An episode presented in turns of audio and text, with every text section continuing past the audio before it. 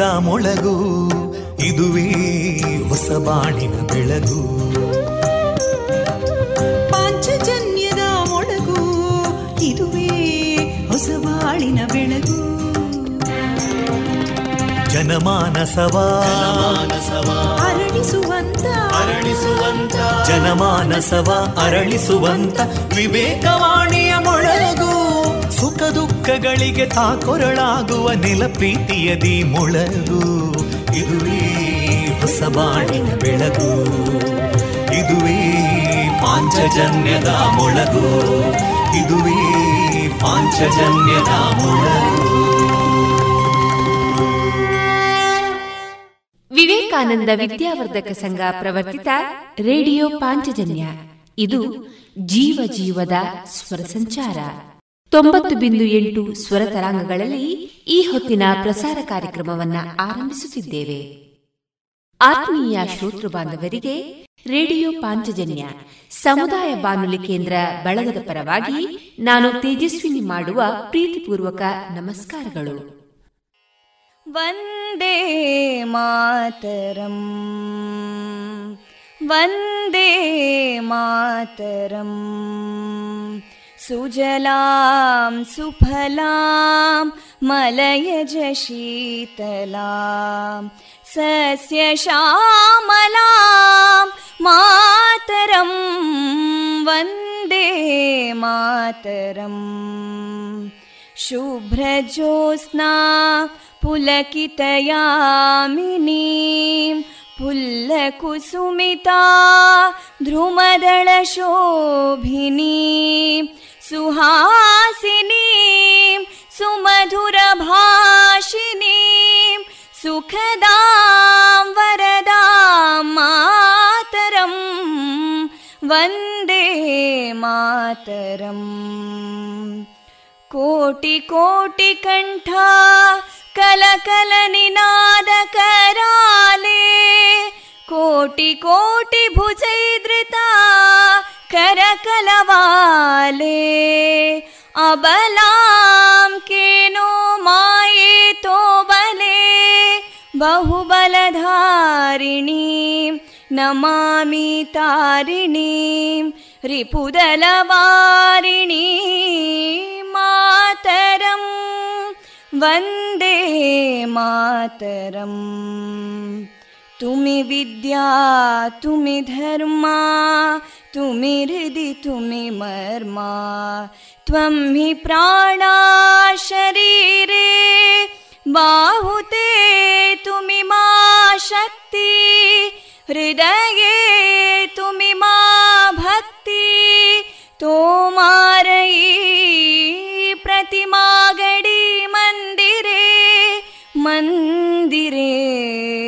वन्दे मातरम् त्वं हि दुर्गा दशप्रहरणधारिणीं कमलां कमलदलविहारिणीं वाणीं विद्यादायिनीं नमामि त्वां नमामि कमलाम् अमलामतुलां सुजलां सुफलां मातरम् वन्दे मातरम् श्यामलां सरलां सुस्मितां भूषितां धरणीं भरणीं मातरम् वन्दे मातरम् वन्दे मातरम्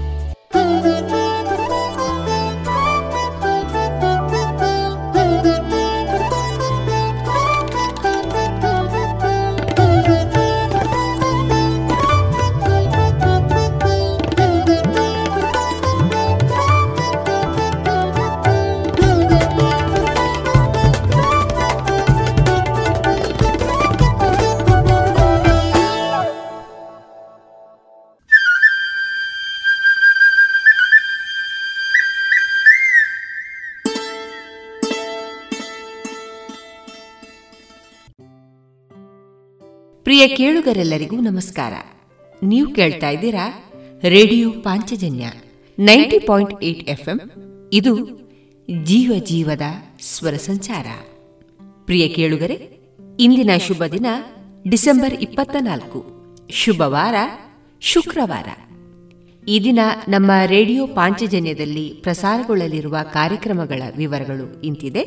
ಮೊದಲಿಗೆ ಭಕ್ತಿಗೀತೆಗಳು ಮಾರುಕಟ್ಟೆದಾರಣೆ ವಾರದ ಅತಿಥಿ ವಿಶೇಷ ಕಾರ್ಯಕ್ರಮದಲ್ಲಿ ಮಂಗಳೂರು ವಿಶ್ವವಿದ್ಯಾನಿಲಯದ ರಾಷ್ಟ್ರೀಯ ಯೋಜನಾಧಿಕಾರಿಯಾದ ಡಾಕ್ಟರ್ ಶೇಷಪ್ಪ ಅಮೀನ್ ಅವರೊಂದಿಗಿನ ಸಂವಾದ, ಪುಟಾಣಿ ಸನ್ನಿಧಿ ಅವರಿಂದ ಭಕ್ತಿಗೀತೆ ಜಾಣಸುದ್ದಿ ಕೊನೆಯಲ್ಲಿ ಭೀಮಪಲಾಪ ಧ್ವನಿಮುದ್ರಿತ ಕಾರ್ಯಕ್ರಮ ಪ್ರಸಾರಗೊಳ್ಳಲಿದೆ.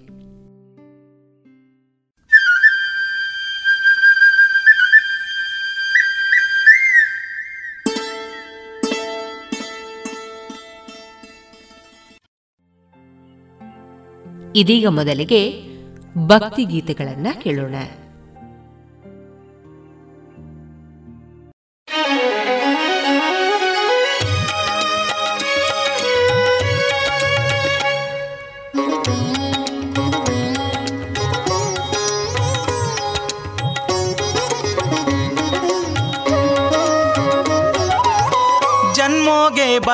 ಬತ್ತಿ ಬೊಕ್ಕ ಉಲ್ಲ ನಾಮ ನಾಲ್ ದಿನ, ಆತ ದಿನ ನೆನಪೋಡಪ್ಪ ಭ್ರಮರಾಂಬೆನೆ. ಆತ ದಿನ ನೆನಪೋಡಪ್ಪ ಭ್ರಮರಾಂಬೆನೆ. ಜನ್ಮೋಗೆ ಬತ್ತಿ ಬೊಕ್ಕ ಉಲ್ಲ ನಾಮ ನಾಲ್ ದಿನ, ಆತ ದಿನ ನೆನಪೋಡಪ್ಪ ಭ್ರಮರಾಂಬೆನೆ. ಆತ ದಿನ ನೆನಪೋಡಪ್ಪ ಭ್ರಮರಾಂಬೆನೆ.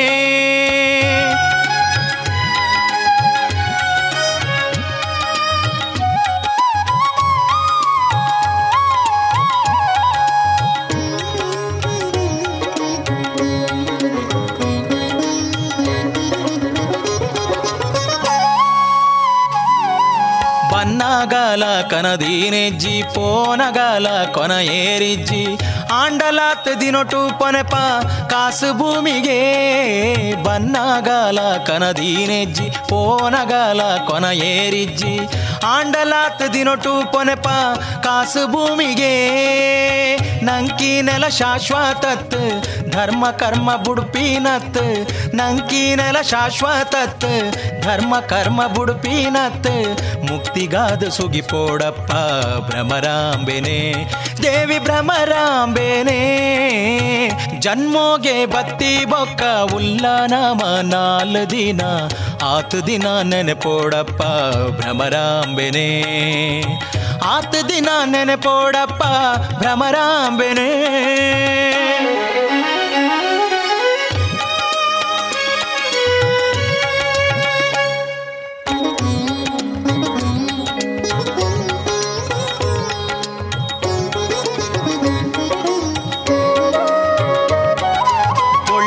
ಬಂಗಾರ ದಾಸದಿದ ಆಸ್ತಿ ಬದುಕು ಬೋಡು ಪಂಡ್ ಮಾತ ಜೀವ ಬುಡ್ಪೇರತ್ತ ಸ್ವಾರ್ಥದಿ ಒಂದೇ ಬೊಳ್ಳಿ ಬಂಗಾರ ದಾಸದಿದ ಆಸ್ತಿ ಬದುಕು ಬೋಡು ಪಂಡ್.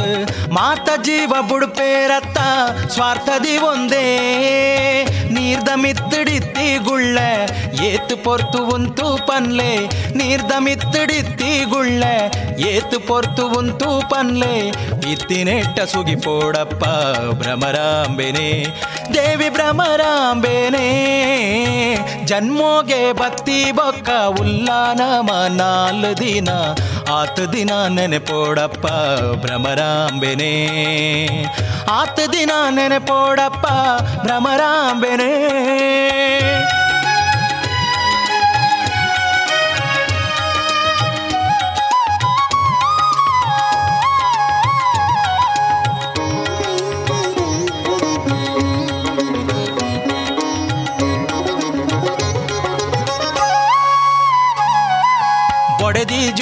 ಸಂಸಾರಂದು ಇಲ್ಲ ಪನವು ಮಲ್ತ್ ಪಾಡ್ವಾ.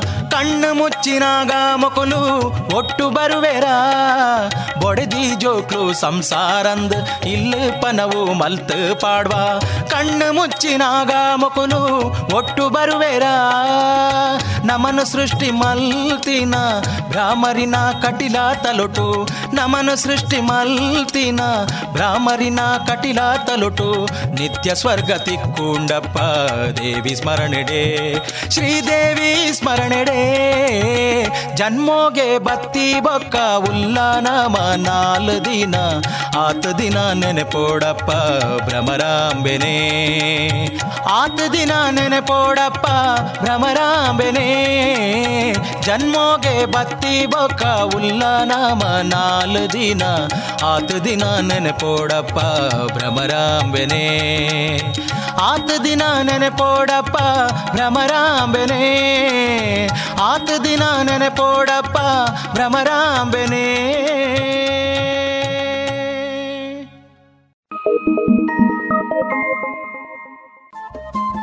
ರೇಡಿಯೋ ಪಾಂಚಜನ್ಯ ತೊಂಬತ್ತು ಬಿಂದು ಎಂಟು ಎಫ್ಎಂ ಸಮುದಾಯ ಬಾನುಲಿ ಕೇಂದ್ರ ಪುತ್ತೂರು. ಇದು ಜೀವ ಜೀವದ ಸ್ವರ ಸಂಚಾರ.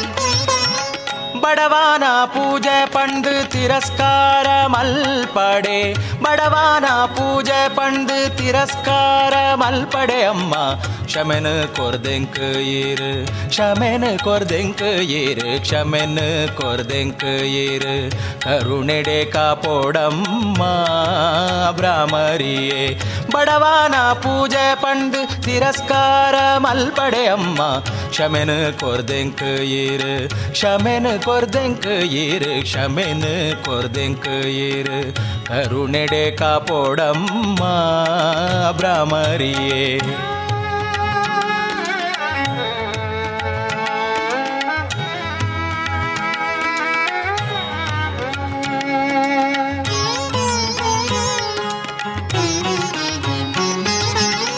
ಬಡವು ಬಾಜೇಲು ಎಂಕ್ ಈರಾದೆ ಕೊರ್ತಾರತ್ತೆ ಬಡವು ಬಾಜೇಲು ಎಂಕ್ ಈರಾದೆ ಕೊರ್ತಾರತ್ತೆ ಬಂಜಿ ದಿಂಜಾದೆ ಸೋತೆಯೇ ಭ್ರಮರಾಂಬೆ ದೇವಿ ಬಂಜಿ ದಿಂಜಾದೆ ಸೋತೆಯೇ ಭ್ರಮರಾಂಬೆ ದೇವಿ ಕ್ಷಮೆನ ಕೊರ್ದೆಂಕ್ ಈರ್ ಕ್ಷಮೆನ ಕೊರ್ದೆಂಕ್ ಈರ್ ಕ್ಷಮೆನ ಕೊರ್ದೆಂಕ್ ಈರ್ ಕರುಣೆಡೆ ಕಾಪೋಡಮ್ಮ ಬ್ರಾಹ್ಮರಿಯೇ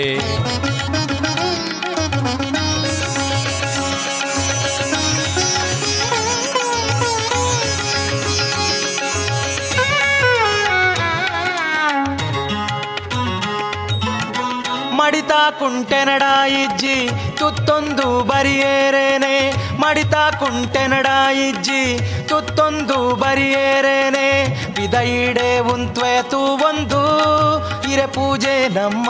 ಪಿದೈಡೆ ಉಂತ್ವೆತು ಒಂದು, ಹಿರೆ ಪೂಜೆ ನಮ್ಮ.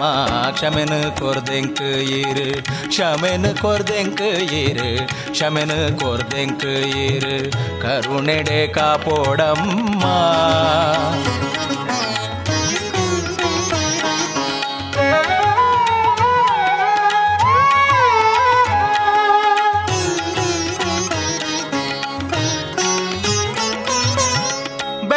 ಬೆಜಕೆರೆದ ಬಾಳ್ವೆಯನ್ನ ಕಜವೂರ್ದು ಕಡನೆ ಆತೆ. ಬೆಜಕೆರೆದ ಬಾಳ್ವೆಯನ್ನ ಕಜವೂರ್ದು ಕಡನೆ ಆತೆ.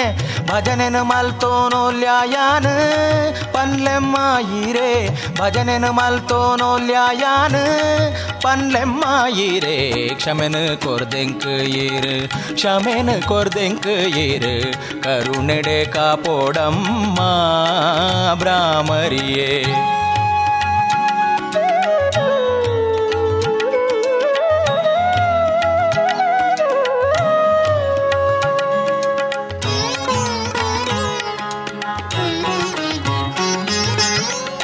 ಪನವು ಎನಡಾ ಇಜ್ಜಿ.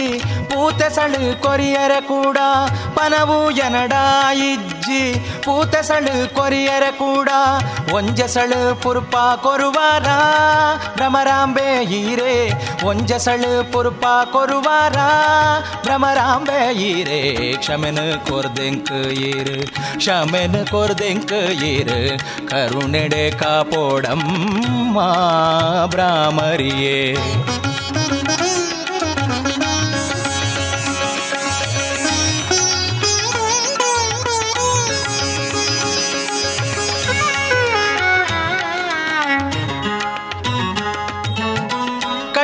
ಕಟಿಲೇಶ್ವರಿ ಶಂಕರಿ, ಪೆದ್ದಿನಾರು ಈರೇ ಅತ್ತೆ. ಕಟಿಲೇಶ್ವರಿ ಶಂಕರಿ, ಪೆದ್ದಿನಾರು ಈರೇ ಅತ್ತೆ. ಭ್ರಾಮರಿ. ಶಂಕರಿ. ಭ್ರಾಮರಿ. ಶಂಕರಿ. ಶಂಕರಿ. ಕಟಿಲೇಶ್ವರಿ ಶಂಕರಿ ಪೆದ್ದಿನಾರು ಹೀರೇ ಅತ್ತೆ ವಿರಜನ್ಮ ಇಂಚ ಕೊರಡೆಂಬ ಪರಮೇಶ್ವರಿ ಹೀರೇ హీరే పిరజన్మాయించ కొరడెమ్మ పరమేశ్వరి ఈరే ಕ್ಷಮೆನ ಕೊರ್ದೆಂಕ್ ಈರು ಕ್ಷಮೆನ ಕೊರ್ದೆಂಕ್ ಈರು ಕ್ಷಮೆನ ಕೊರ್ದೆಂಕ್ ಈರು ಕರುಣೆಡೆ ಕಾಪೋಡಮ್ಮ ಭ್ರಾಮರಿಯೇ ಬಡವಾನ ಪೂಜೆ ಪಂಡು ತಿರಸ್ಕಾರ ಮಲ್ಪಡೆ ಕ್ಷಮೆನ ಕೊರ್ದೆಂಕ್ ಈರು ಕ್ಷಮೆನ ಕೊರ್ದೆಂಕ್ ಈರು ಕ್ಷಮೆನ ಕೊರ್ದೆಂಕ್ ಈರು ಕ್ಷಮೆನ ಕೊರ್ದೆಂಕ್ ಈರು ಕರುಣೆಡೆ ಕಾಪೋಡಮ್ಮ ಕರುಣೆಡೆ ಕಾಪೋಡಮ್ಮ ಕರುಣೆಡೆ ಕಾಪೋಡಮ್ಮ ಅಮ್ಮ.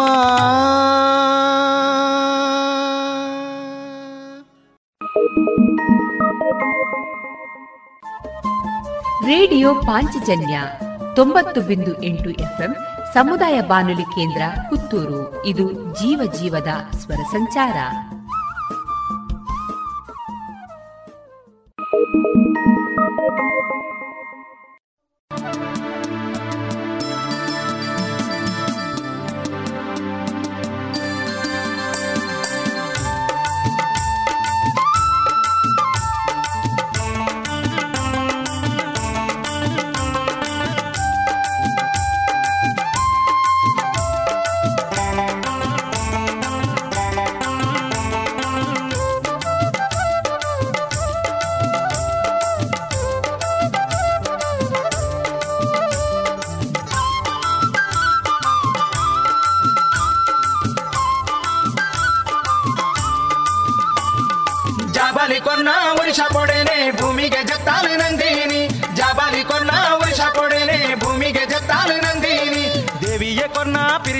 ಪಿರಿಶಾ ಪೊಡೆ ದೇವಿಯೇ ಕೊನ್ನ ಪಿರಿಶಾ ಪೊಡೆ ಕಟ್ಟಿಲ ಕ್ಷೇತ್ರೋಡು ಪರತಾಲು ಹಾಲು ಕಟ್ಟಿಲ ಕ್ಷೇತ್ರೋಡು ಪರತಾಲು ಹಾಲು ಪರತಾಲು ಮೂಲು ಪರತಾಲು ಪರತಾಲು ಮೂಲು ಪರತಾಲು ಜಾಬಾಲಿ ಕೊನ್ನ ವರ್ಷ ಪೊಡೆನೆ ಭೂಮಿಗೆ ಜತ್ತಾಲು ನಂದಿನಿ ಜಾಬಾಲಿ ಕೊನ್ನ ವರ್ಷ ಪೊಡೆನೆ ಭೂಮಿಗೆ ಜತ್ತಾಲು ನಂದಿನಿ ದೇವಿಯೇ ಕೊನ್ನ ಪಿರಿಶಾ ಪೊಡೆ ದೇವಿಯೇ ಕೊನ್ನ ಪಿರಿಶಾ ಪೊಡೆ ಕಟ್ಟಿಲ ಕ್ಷೇತ್ರೋಡು ಪರತಾಲು ಹಾಲು ಕಟ್ಟಿಲ ಕ್ಷೇತ್ರೋಡು ಪರತಾಲು ಹಾಲು ಪರತಾಲು ಮೂಲು ಪರತಾಲು ಪರತಾಲು ಮೂಲು ಪರತಾಲು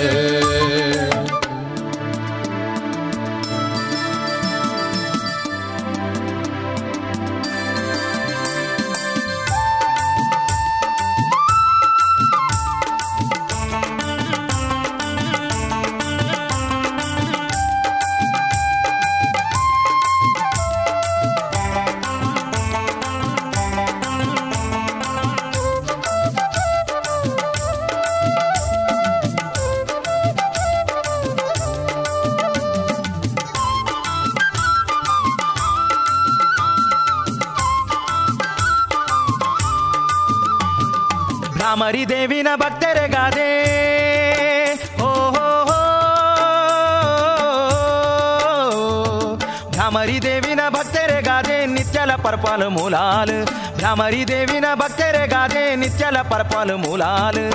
ಇತ್ತಿ ಇತ್ತಿನ ಕುರೆ ದೆಕ್ವಲು ಹಾಲು, ಇತ್ತಿನ ಕುರೆ ದೆಕ್ವಲು ಹಾಲು. ಭ್ರಾಮರಿ ದೇವಿನ ಸೇವೆನೆ ಪಂಡು ಭ್ರಾಮರಿ ದೇವಿನ ಸೇವೆನೆ ಪಂಡು. ನಂದಿನಿ ಅಪ್ಪೆ, ನಂದಿನಿ. ನಂದಿನಿ ಅಪ್ಪೆ, ನಂದಿನಿ.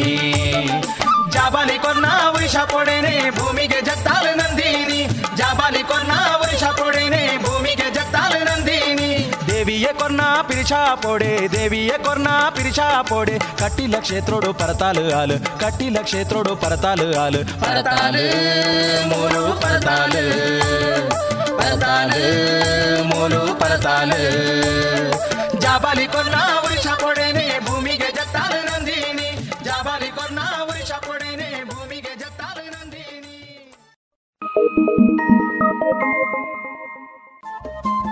ರೇಡಿಯೋ ಪಾಂಚಜನ್ಯ ತೊಂಬತ್ತು ಬಿಂದು ಎಂಟು ಎಫ್ಎಂ ಸಮುದಾಯ ಬಾನುಲಿ ಕೇಂದ್ರ ಪುತ್ತೂರು. ಇದು ಜೀವ ಜೀವದ ಸ್ವರ ಸಂಚಾರ.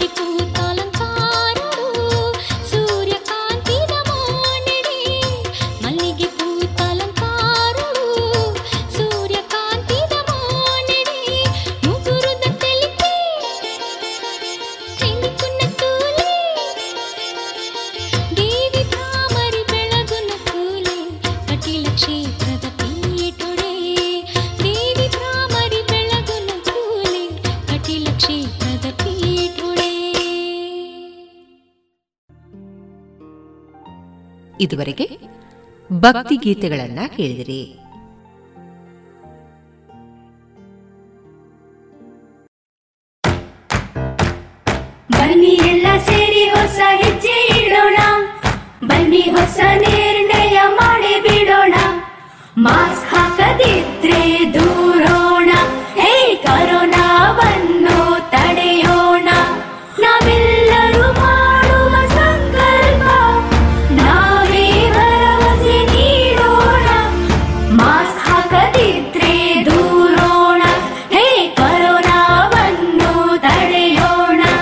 ಭಾರತ ಸರ್ಕಾರದ ಮೂಲಕ ಸಾರ್ವಜನಿಕ ಹಿತಾಸಕ್ತಿ ಮೇರೆಗೆ ಪ್ರಕಟಿಸಲಾಗಿದೆ.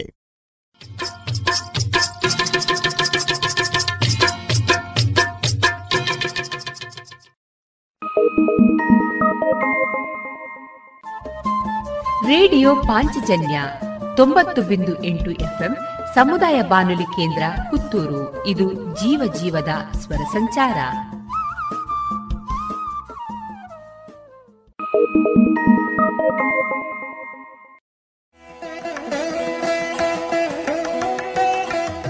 ಸರ್ವೆ ಶ್ರೀ ಸುಬ್ರಹ್ಮಣ್ಯೇಶ್ವರ ದೇವರ ಪುನರ್ ಪ್ರತಿಷ್ಠಾ ಬ್ರಹ್ಮ ಕಲಶೋತ್ಸವ. ಇದೇ ಡಿಸೆಂಬರ್ ಇಪ್ಪತ್ತ ಎಂಟರವರೆಗೆ ಸರ್ವೆ ಪುಣ್ಯಭೂಮಿಯಲ್ಲಿ ಧಾರ್ಮಿಕ, ಸಾಂಸ್ಕೃತಿಕ ಕಾರ್ಯಕ್ರಮ. ಇಂದು ಡಿಸೆಂಬರ್ ಇಪ್ಪತ್ತ ನಾಲ್ಕು ಬೆಳಗ್ಗೆ ಏಳರಿಂದ ಮಹಾಗಣಪತಿ ಹೋಮ, ಉಷಾ ಪೂಜೆ ಅಂಕುರ ಪೂಜೆ, ಸೃಷ್ಟಿ ತತ್ವ ಹೋಮ, ತತ್ವ ಕಲಶ ಪೂಜೆ, ಮಧ್ಯಾಹ್ನ ಹನ್ನೆರಡಕ್ಕೆ ತತ್ವ ಕಲಶಾಭಿಷೇಕ, ಅನುಜ್ಞಾ ಕಲಶಾಭಿಷೇಕ, ಮಹಾಪೂಜೆ, ಪ್ರಸಾದ ವಿತರಣೆ ಹಾಗೂ ಅನ್ನ ಸಂತರ್ಪಣೆ. ಸಂಜೆ ಆರರಿಂದ ಅಂಕುರ ಪೂಜೆ, ಅನುಜ್ಞಾ ಬಲಿ, ಕ್ಷೇತ್ರ ಪಾಲನಲ್ಲಿ ಅನುಜ್ಞಾ ಪ್ರಾರ್ಥನೆ, ದುರ್ಗಾ ನಮಸ್ಕಾರ ಪೂಜೆ. ಬಳಿಕ ಮಹಾಪೂಜೆ, ಪ್ರಸಾದ ವಿತರಣೆ, ಅನ್ನ ಸಂತರ್ಪಣೆ ನಡೆಯಲಿದೆ. ಇವೆಲ್ಲವೂ ವೈದಿಕ ಕಾರ್ಯಕ್ರಮಗಳಾದರೆ ಸಾಂಸ್ಕೃತಿಕ ಕಾರ್ಯಕ್ರಮದಲ್ಲಿ ಮಧ್ಯಾಹ್ನ ಗಂಟೆ ಒಂದು ಮೂವತ್ತರಿಂದ ಜಿಲ್ಲೆಯ ಪ್ರಸಿದ್ಧ ಅತಿಥಿ ಕಲಾವಿದರ ಕೂಡುವಿಕೆಯಿಂದ ಯಕ್ಷಗಾನ ತಾಳಮದ್ದಳೆ, ಕರ್ಣಾರ್ಜುನ ಕಾಳಗ. ಸಂಜೆ ಒಂಬತ್ತರಿಂದ ಶ್ರೀಯುತ ವಿಠಲ್ ನಾಯ್ಕ್ ಕಲ್ಲಡ್ಕ ಇವರಿಂದ ವಿನೂತನ ಶೈಲಿಯ ಕಾರ್ಯಕ್ರಮ, ಗೀತಾ ಸಾಹಿತ್ಯ ಸಂಭ್ರಮ. ಬನ್ನಿ. ಸರ್ವೆಗೆ ಶ್ರೀ ಸುಬ್ರಹ್ಮಣ್ಯೇಶ್ವರನ ಅಂಗಳಕ್ಕೆ. ಸಂತಾನ ಸುಬ್ರಹ್ಮಣ್ಯ ಎಂದು ಖ್ಯಾತಿ ಪಡೆದ ಶ್ರೀ ಸುಬ್ರಹ್ಮಣ್ಯೇಶ್ವರನ ಭಕ್ತಿಪೂರ್ವಕ ಬ್ರಹ್ಮಕಲಶೋತ್ಸವ.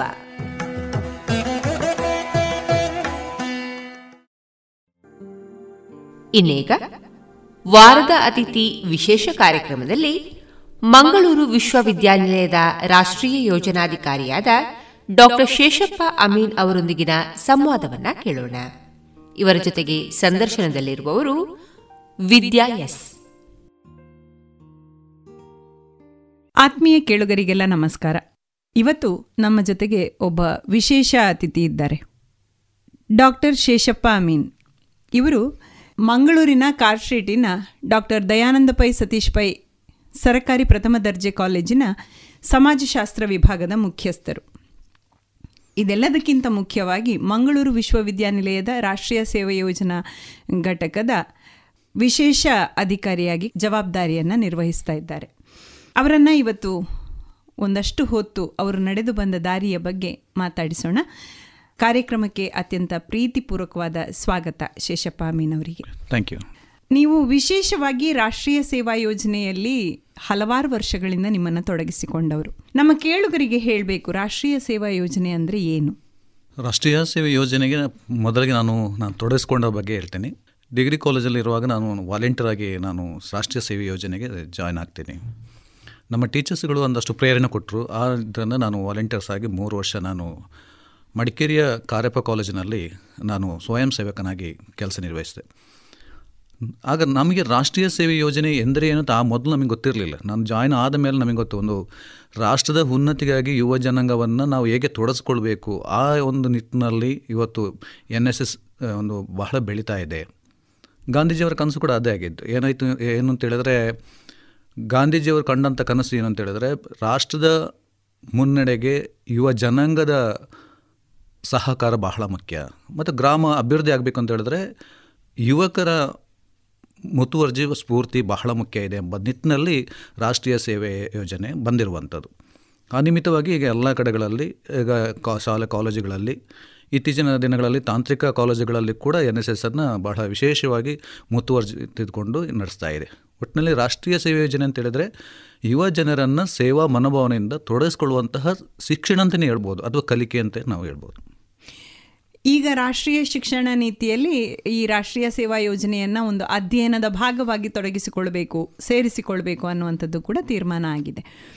ಒಬ್ಬ ವ್ಯಕ್ತಿ ತನ್ನನ್ನು ಸೇವೆಯಲ್ಲಿ ತೊಡಗಿಸಿಕೊಳ್ಬೇಕು ಅಂತ ಹೇಳಿ ಆದರೆ ಅವನಲ್ಲಿ ಇರಬೇಕಾದ ಮುಖ್ಯ ಲಕ್ಷಣಗಳು ಏನು ಅಂತ ಅಂದ್ಕೊಳ್ತೀರಿ ನೀವು?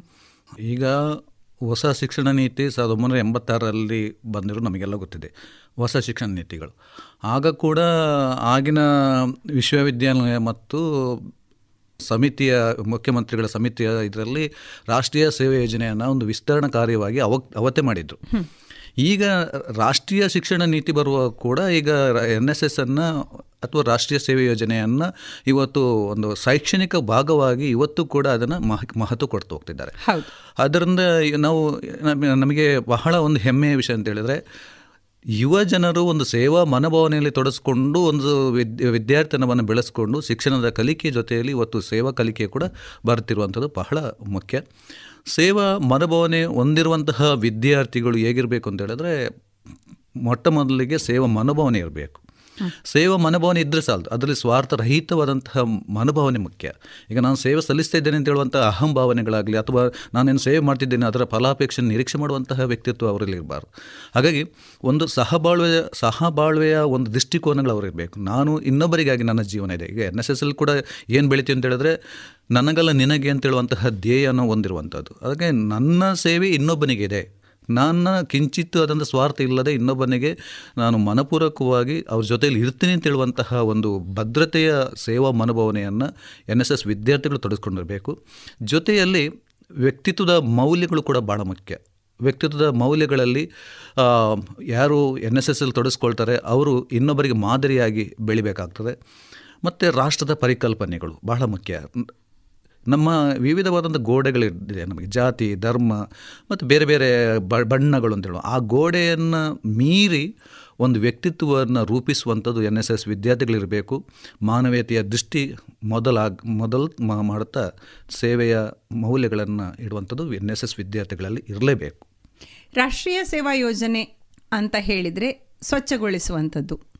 ರಾಷ್ಟ್ರೀಯ ಸೇವಾ ಯೋಜನೆ ಅಂತ ಹೇಳಿದರೆ ಮಕ್ಕಳು ಶ್ರಮದಾನ ಮಾಡುವಂಥದ್ದು. ಈ ತರಹದ ಭ್ರಮೆ ಸಮಾಜದಲ್ಲಿ ನಾವು ನಿರಂತರವಾಗಿ ಕಾಣ್ತಾ ಇದ್ದೇವೆ. ಈ ಬಗ್ಗೆ ನೀವೇನು ಹೇಳಲಿಕ್ಕೆ ಇಷ್ಟಪಡ್ತೀರಿ? ಅದು ನೀವು ಹೇಳಿದ್ದು ಸತ್ಯ. ಈಗ ಎನ್ ಎಸ್ ಎಸ್ ಅಂತ ಹೇಳಿದ್ರೆ ಶ್ರಮದಾನ ಎನ್ ಎಸ್ ಎಸ್ ಅಂತ ಹೇಳಿದ್ರೆ ಸ್ವಚ್ಛತೆ.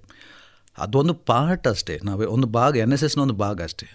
ಹೌದು. ಇವತ್ತು ಎನ್ ಎಸ್ ಎಸ್ ಅಂತ ಹೇಳುವಂಥದ್ದು ಮೌಲ್ಯೀಕರಣ ಆಗ್ತಾ ಇದೆ. ಮೌಲ್ಯೀಕರಣದ ಜೊತೆಯಲ್ಲಿ ನಾವು ಶ್ರಮದಾನವನ್ನು ಮಾಡುವಂಥದ್ದು, ಸ್ವಚ್ಛತಾ ಕಾರ್ಯಕ್ರಮ ಇಡುವಂಥದ್ದು. ವಿಶಿಷ್ಟ ಎಷ್ಟೋ ಕಾರ್ಯಕ್ರಮಗಳನ್ನು ನಾವು ಇಟ್ಟಿರ್ತೀವಿ ಎನ್ ಎಸ್ ಎಸ್ ವಿದ್ಯಾರ್ಥಿಗಳು ಅಂತ ಹೇಳಿದ್ರೆ ಕೇವಲ ಶ್ರಮದಾನದಲ್ಲಿ ಮಾತ್ರ ತೊಡಸ್ಕೊಳ್ಳೋದಲ್ಲ ಶ್ರಮ, ಶ್ರಮಕ್ಕೆ ಮಾತ್ರ ಅಂತಲ್ಲ. ಇವತ್ತು ಎಷ್ಟೋ ಎನ್ ಎಸ್ ಎಸ್ ವಿದ್ಯಾರ್ಥಿಗಳು ಒಳ್ಳೆಯ ಪ್ರತಿಭಾವಂತ ಕಲೆ ಸಾಹಿತ್ಯದಲ್ಲಿ ತೊಡಸ್ಕೊಳ್ಳಿಕ್ಕೆ ಅವಕಾಶಗಳಿದೆ. ತನ್ನಲ್ಲಿರುವಂಥ ಪ್ರತಿಭೆಗಳನ್ನು ಈ ಕಾರ್ಯಕ್ರಮದಲ್ಲಿ ಈಗ ಒಂದು ನಿರೂಪಣೆ ಮಾಡುವಂತಾಗಲಿ, ಅಥವಾ ಒಂದು ಮೊದ ಮೊದಲಿಗೆ ಹಾಡುವಂಥ ಒಂದು ಹೊಸತನಗಳು ಅಥವಾ ತನ್ನಲ್ಲಿರುವಂಥ ವಿಚಾರಗಳನ್ನು ಮುಕ್ತವಾಗಿ ಇನ್ನೊಂದು ಹೇಳಲಿಕ್ಕೆ ಇರುವಂತಹ ಅವಕಾಶಗಳು. ಮತ್ತು ಬಹಳಷ್ಟು ವಿದ್ಯಾರ್ಥಿಗಳು ಬೇರೆ ಬೇರೆ ರೀತಿಯ ಭಾಷೆ ನುಡಿಯನ್ನು ಕಲಿತುಕೊಂಡು ಇವತ್ತು ಒಂದು ಪ್ರಬುದ್ಧತೆಯನ್ನು ಕಲಿಸುವಂತಹ ವೇದಿಕೆ ಎನ್ ಎಸ್ ಎಸ್ ಇದೆ. ಆದರೆ ಅದನ್ನು ಯಾರು ಹೇಳೋದಿಲ್ಲ ಎನ್ ಎಸ್ ಎಸ್ ಅಂತ ಹೇಳಿದ್ರೆ ಶ್ರಮದಾನ ಮಾತ್ರ ಅಂತ ಹೇಳ್ತಾರೆ. ಶ್ರಮದಾನ ಒಂದು ಪಾರ್ಟ್ ಅಷ್ಟೇ. ಅದಕ್ಕೆ ಇತ್ತೀಚೆಗೆ ನಾವು ನೋಡ್ತಾ ಬಂದಾಗ ಈಗ ರಾಜ್ಯ ಎನ್ ಎಸ್ ಎಸ್ ಕೋಶ ಕೂಡ ಎನ್ ಎಸ್ ಎಸ್ ಮಕ್ಕಳಿಗೆ ಮೌಲೀಕರಣಗಳು ಬಹಳ ಮುಖ್ಯ ಅಂತ ಹೇಳ್ತಾ ಹೋಗ್ತಾರೆ. ಈಗ ನಮ್ಮ ವಿಶೇಷ ಶಿಬಿರಗಳಾಗಿರ್ಬೋದು.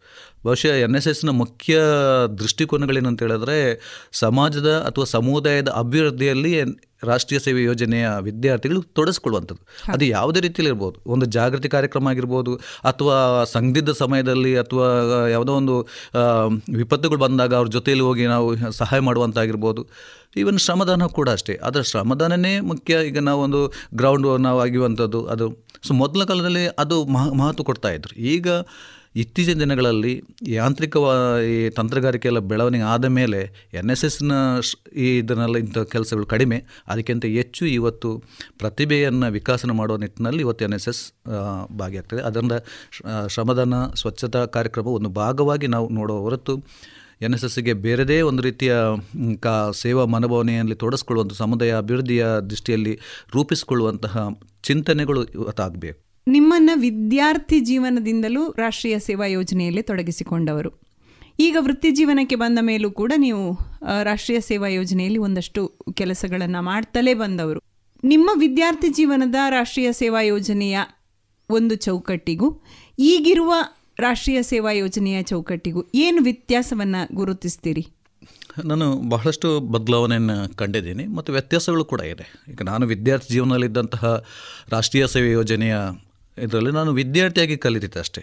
ಆದರೆ ನಾನು ಈಗಾಗಲೇ ಒಂದು ಹನ್ನೆರಡು ವರ್ಷ ನಾನು ಎನ್ ಎಸ್ ಎಸ್ ಆಫೀಸರ್ ಆಗಿ ನಾನು ಕೆಲಸ ನಿರ್ವಹಿಸಿದ್ದೀನಿ. ಸೇವೆ ಸಲ್ವ ಕೆಲಸ ಅಂತಲ್ಲ, ಸೇವೆ ಸಲ್ಲಿಸಿದ್ದೇನೆ.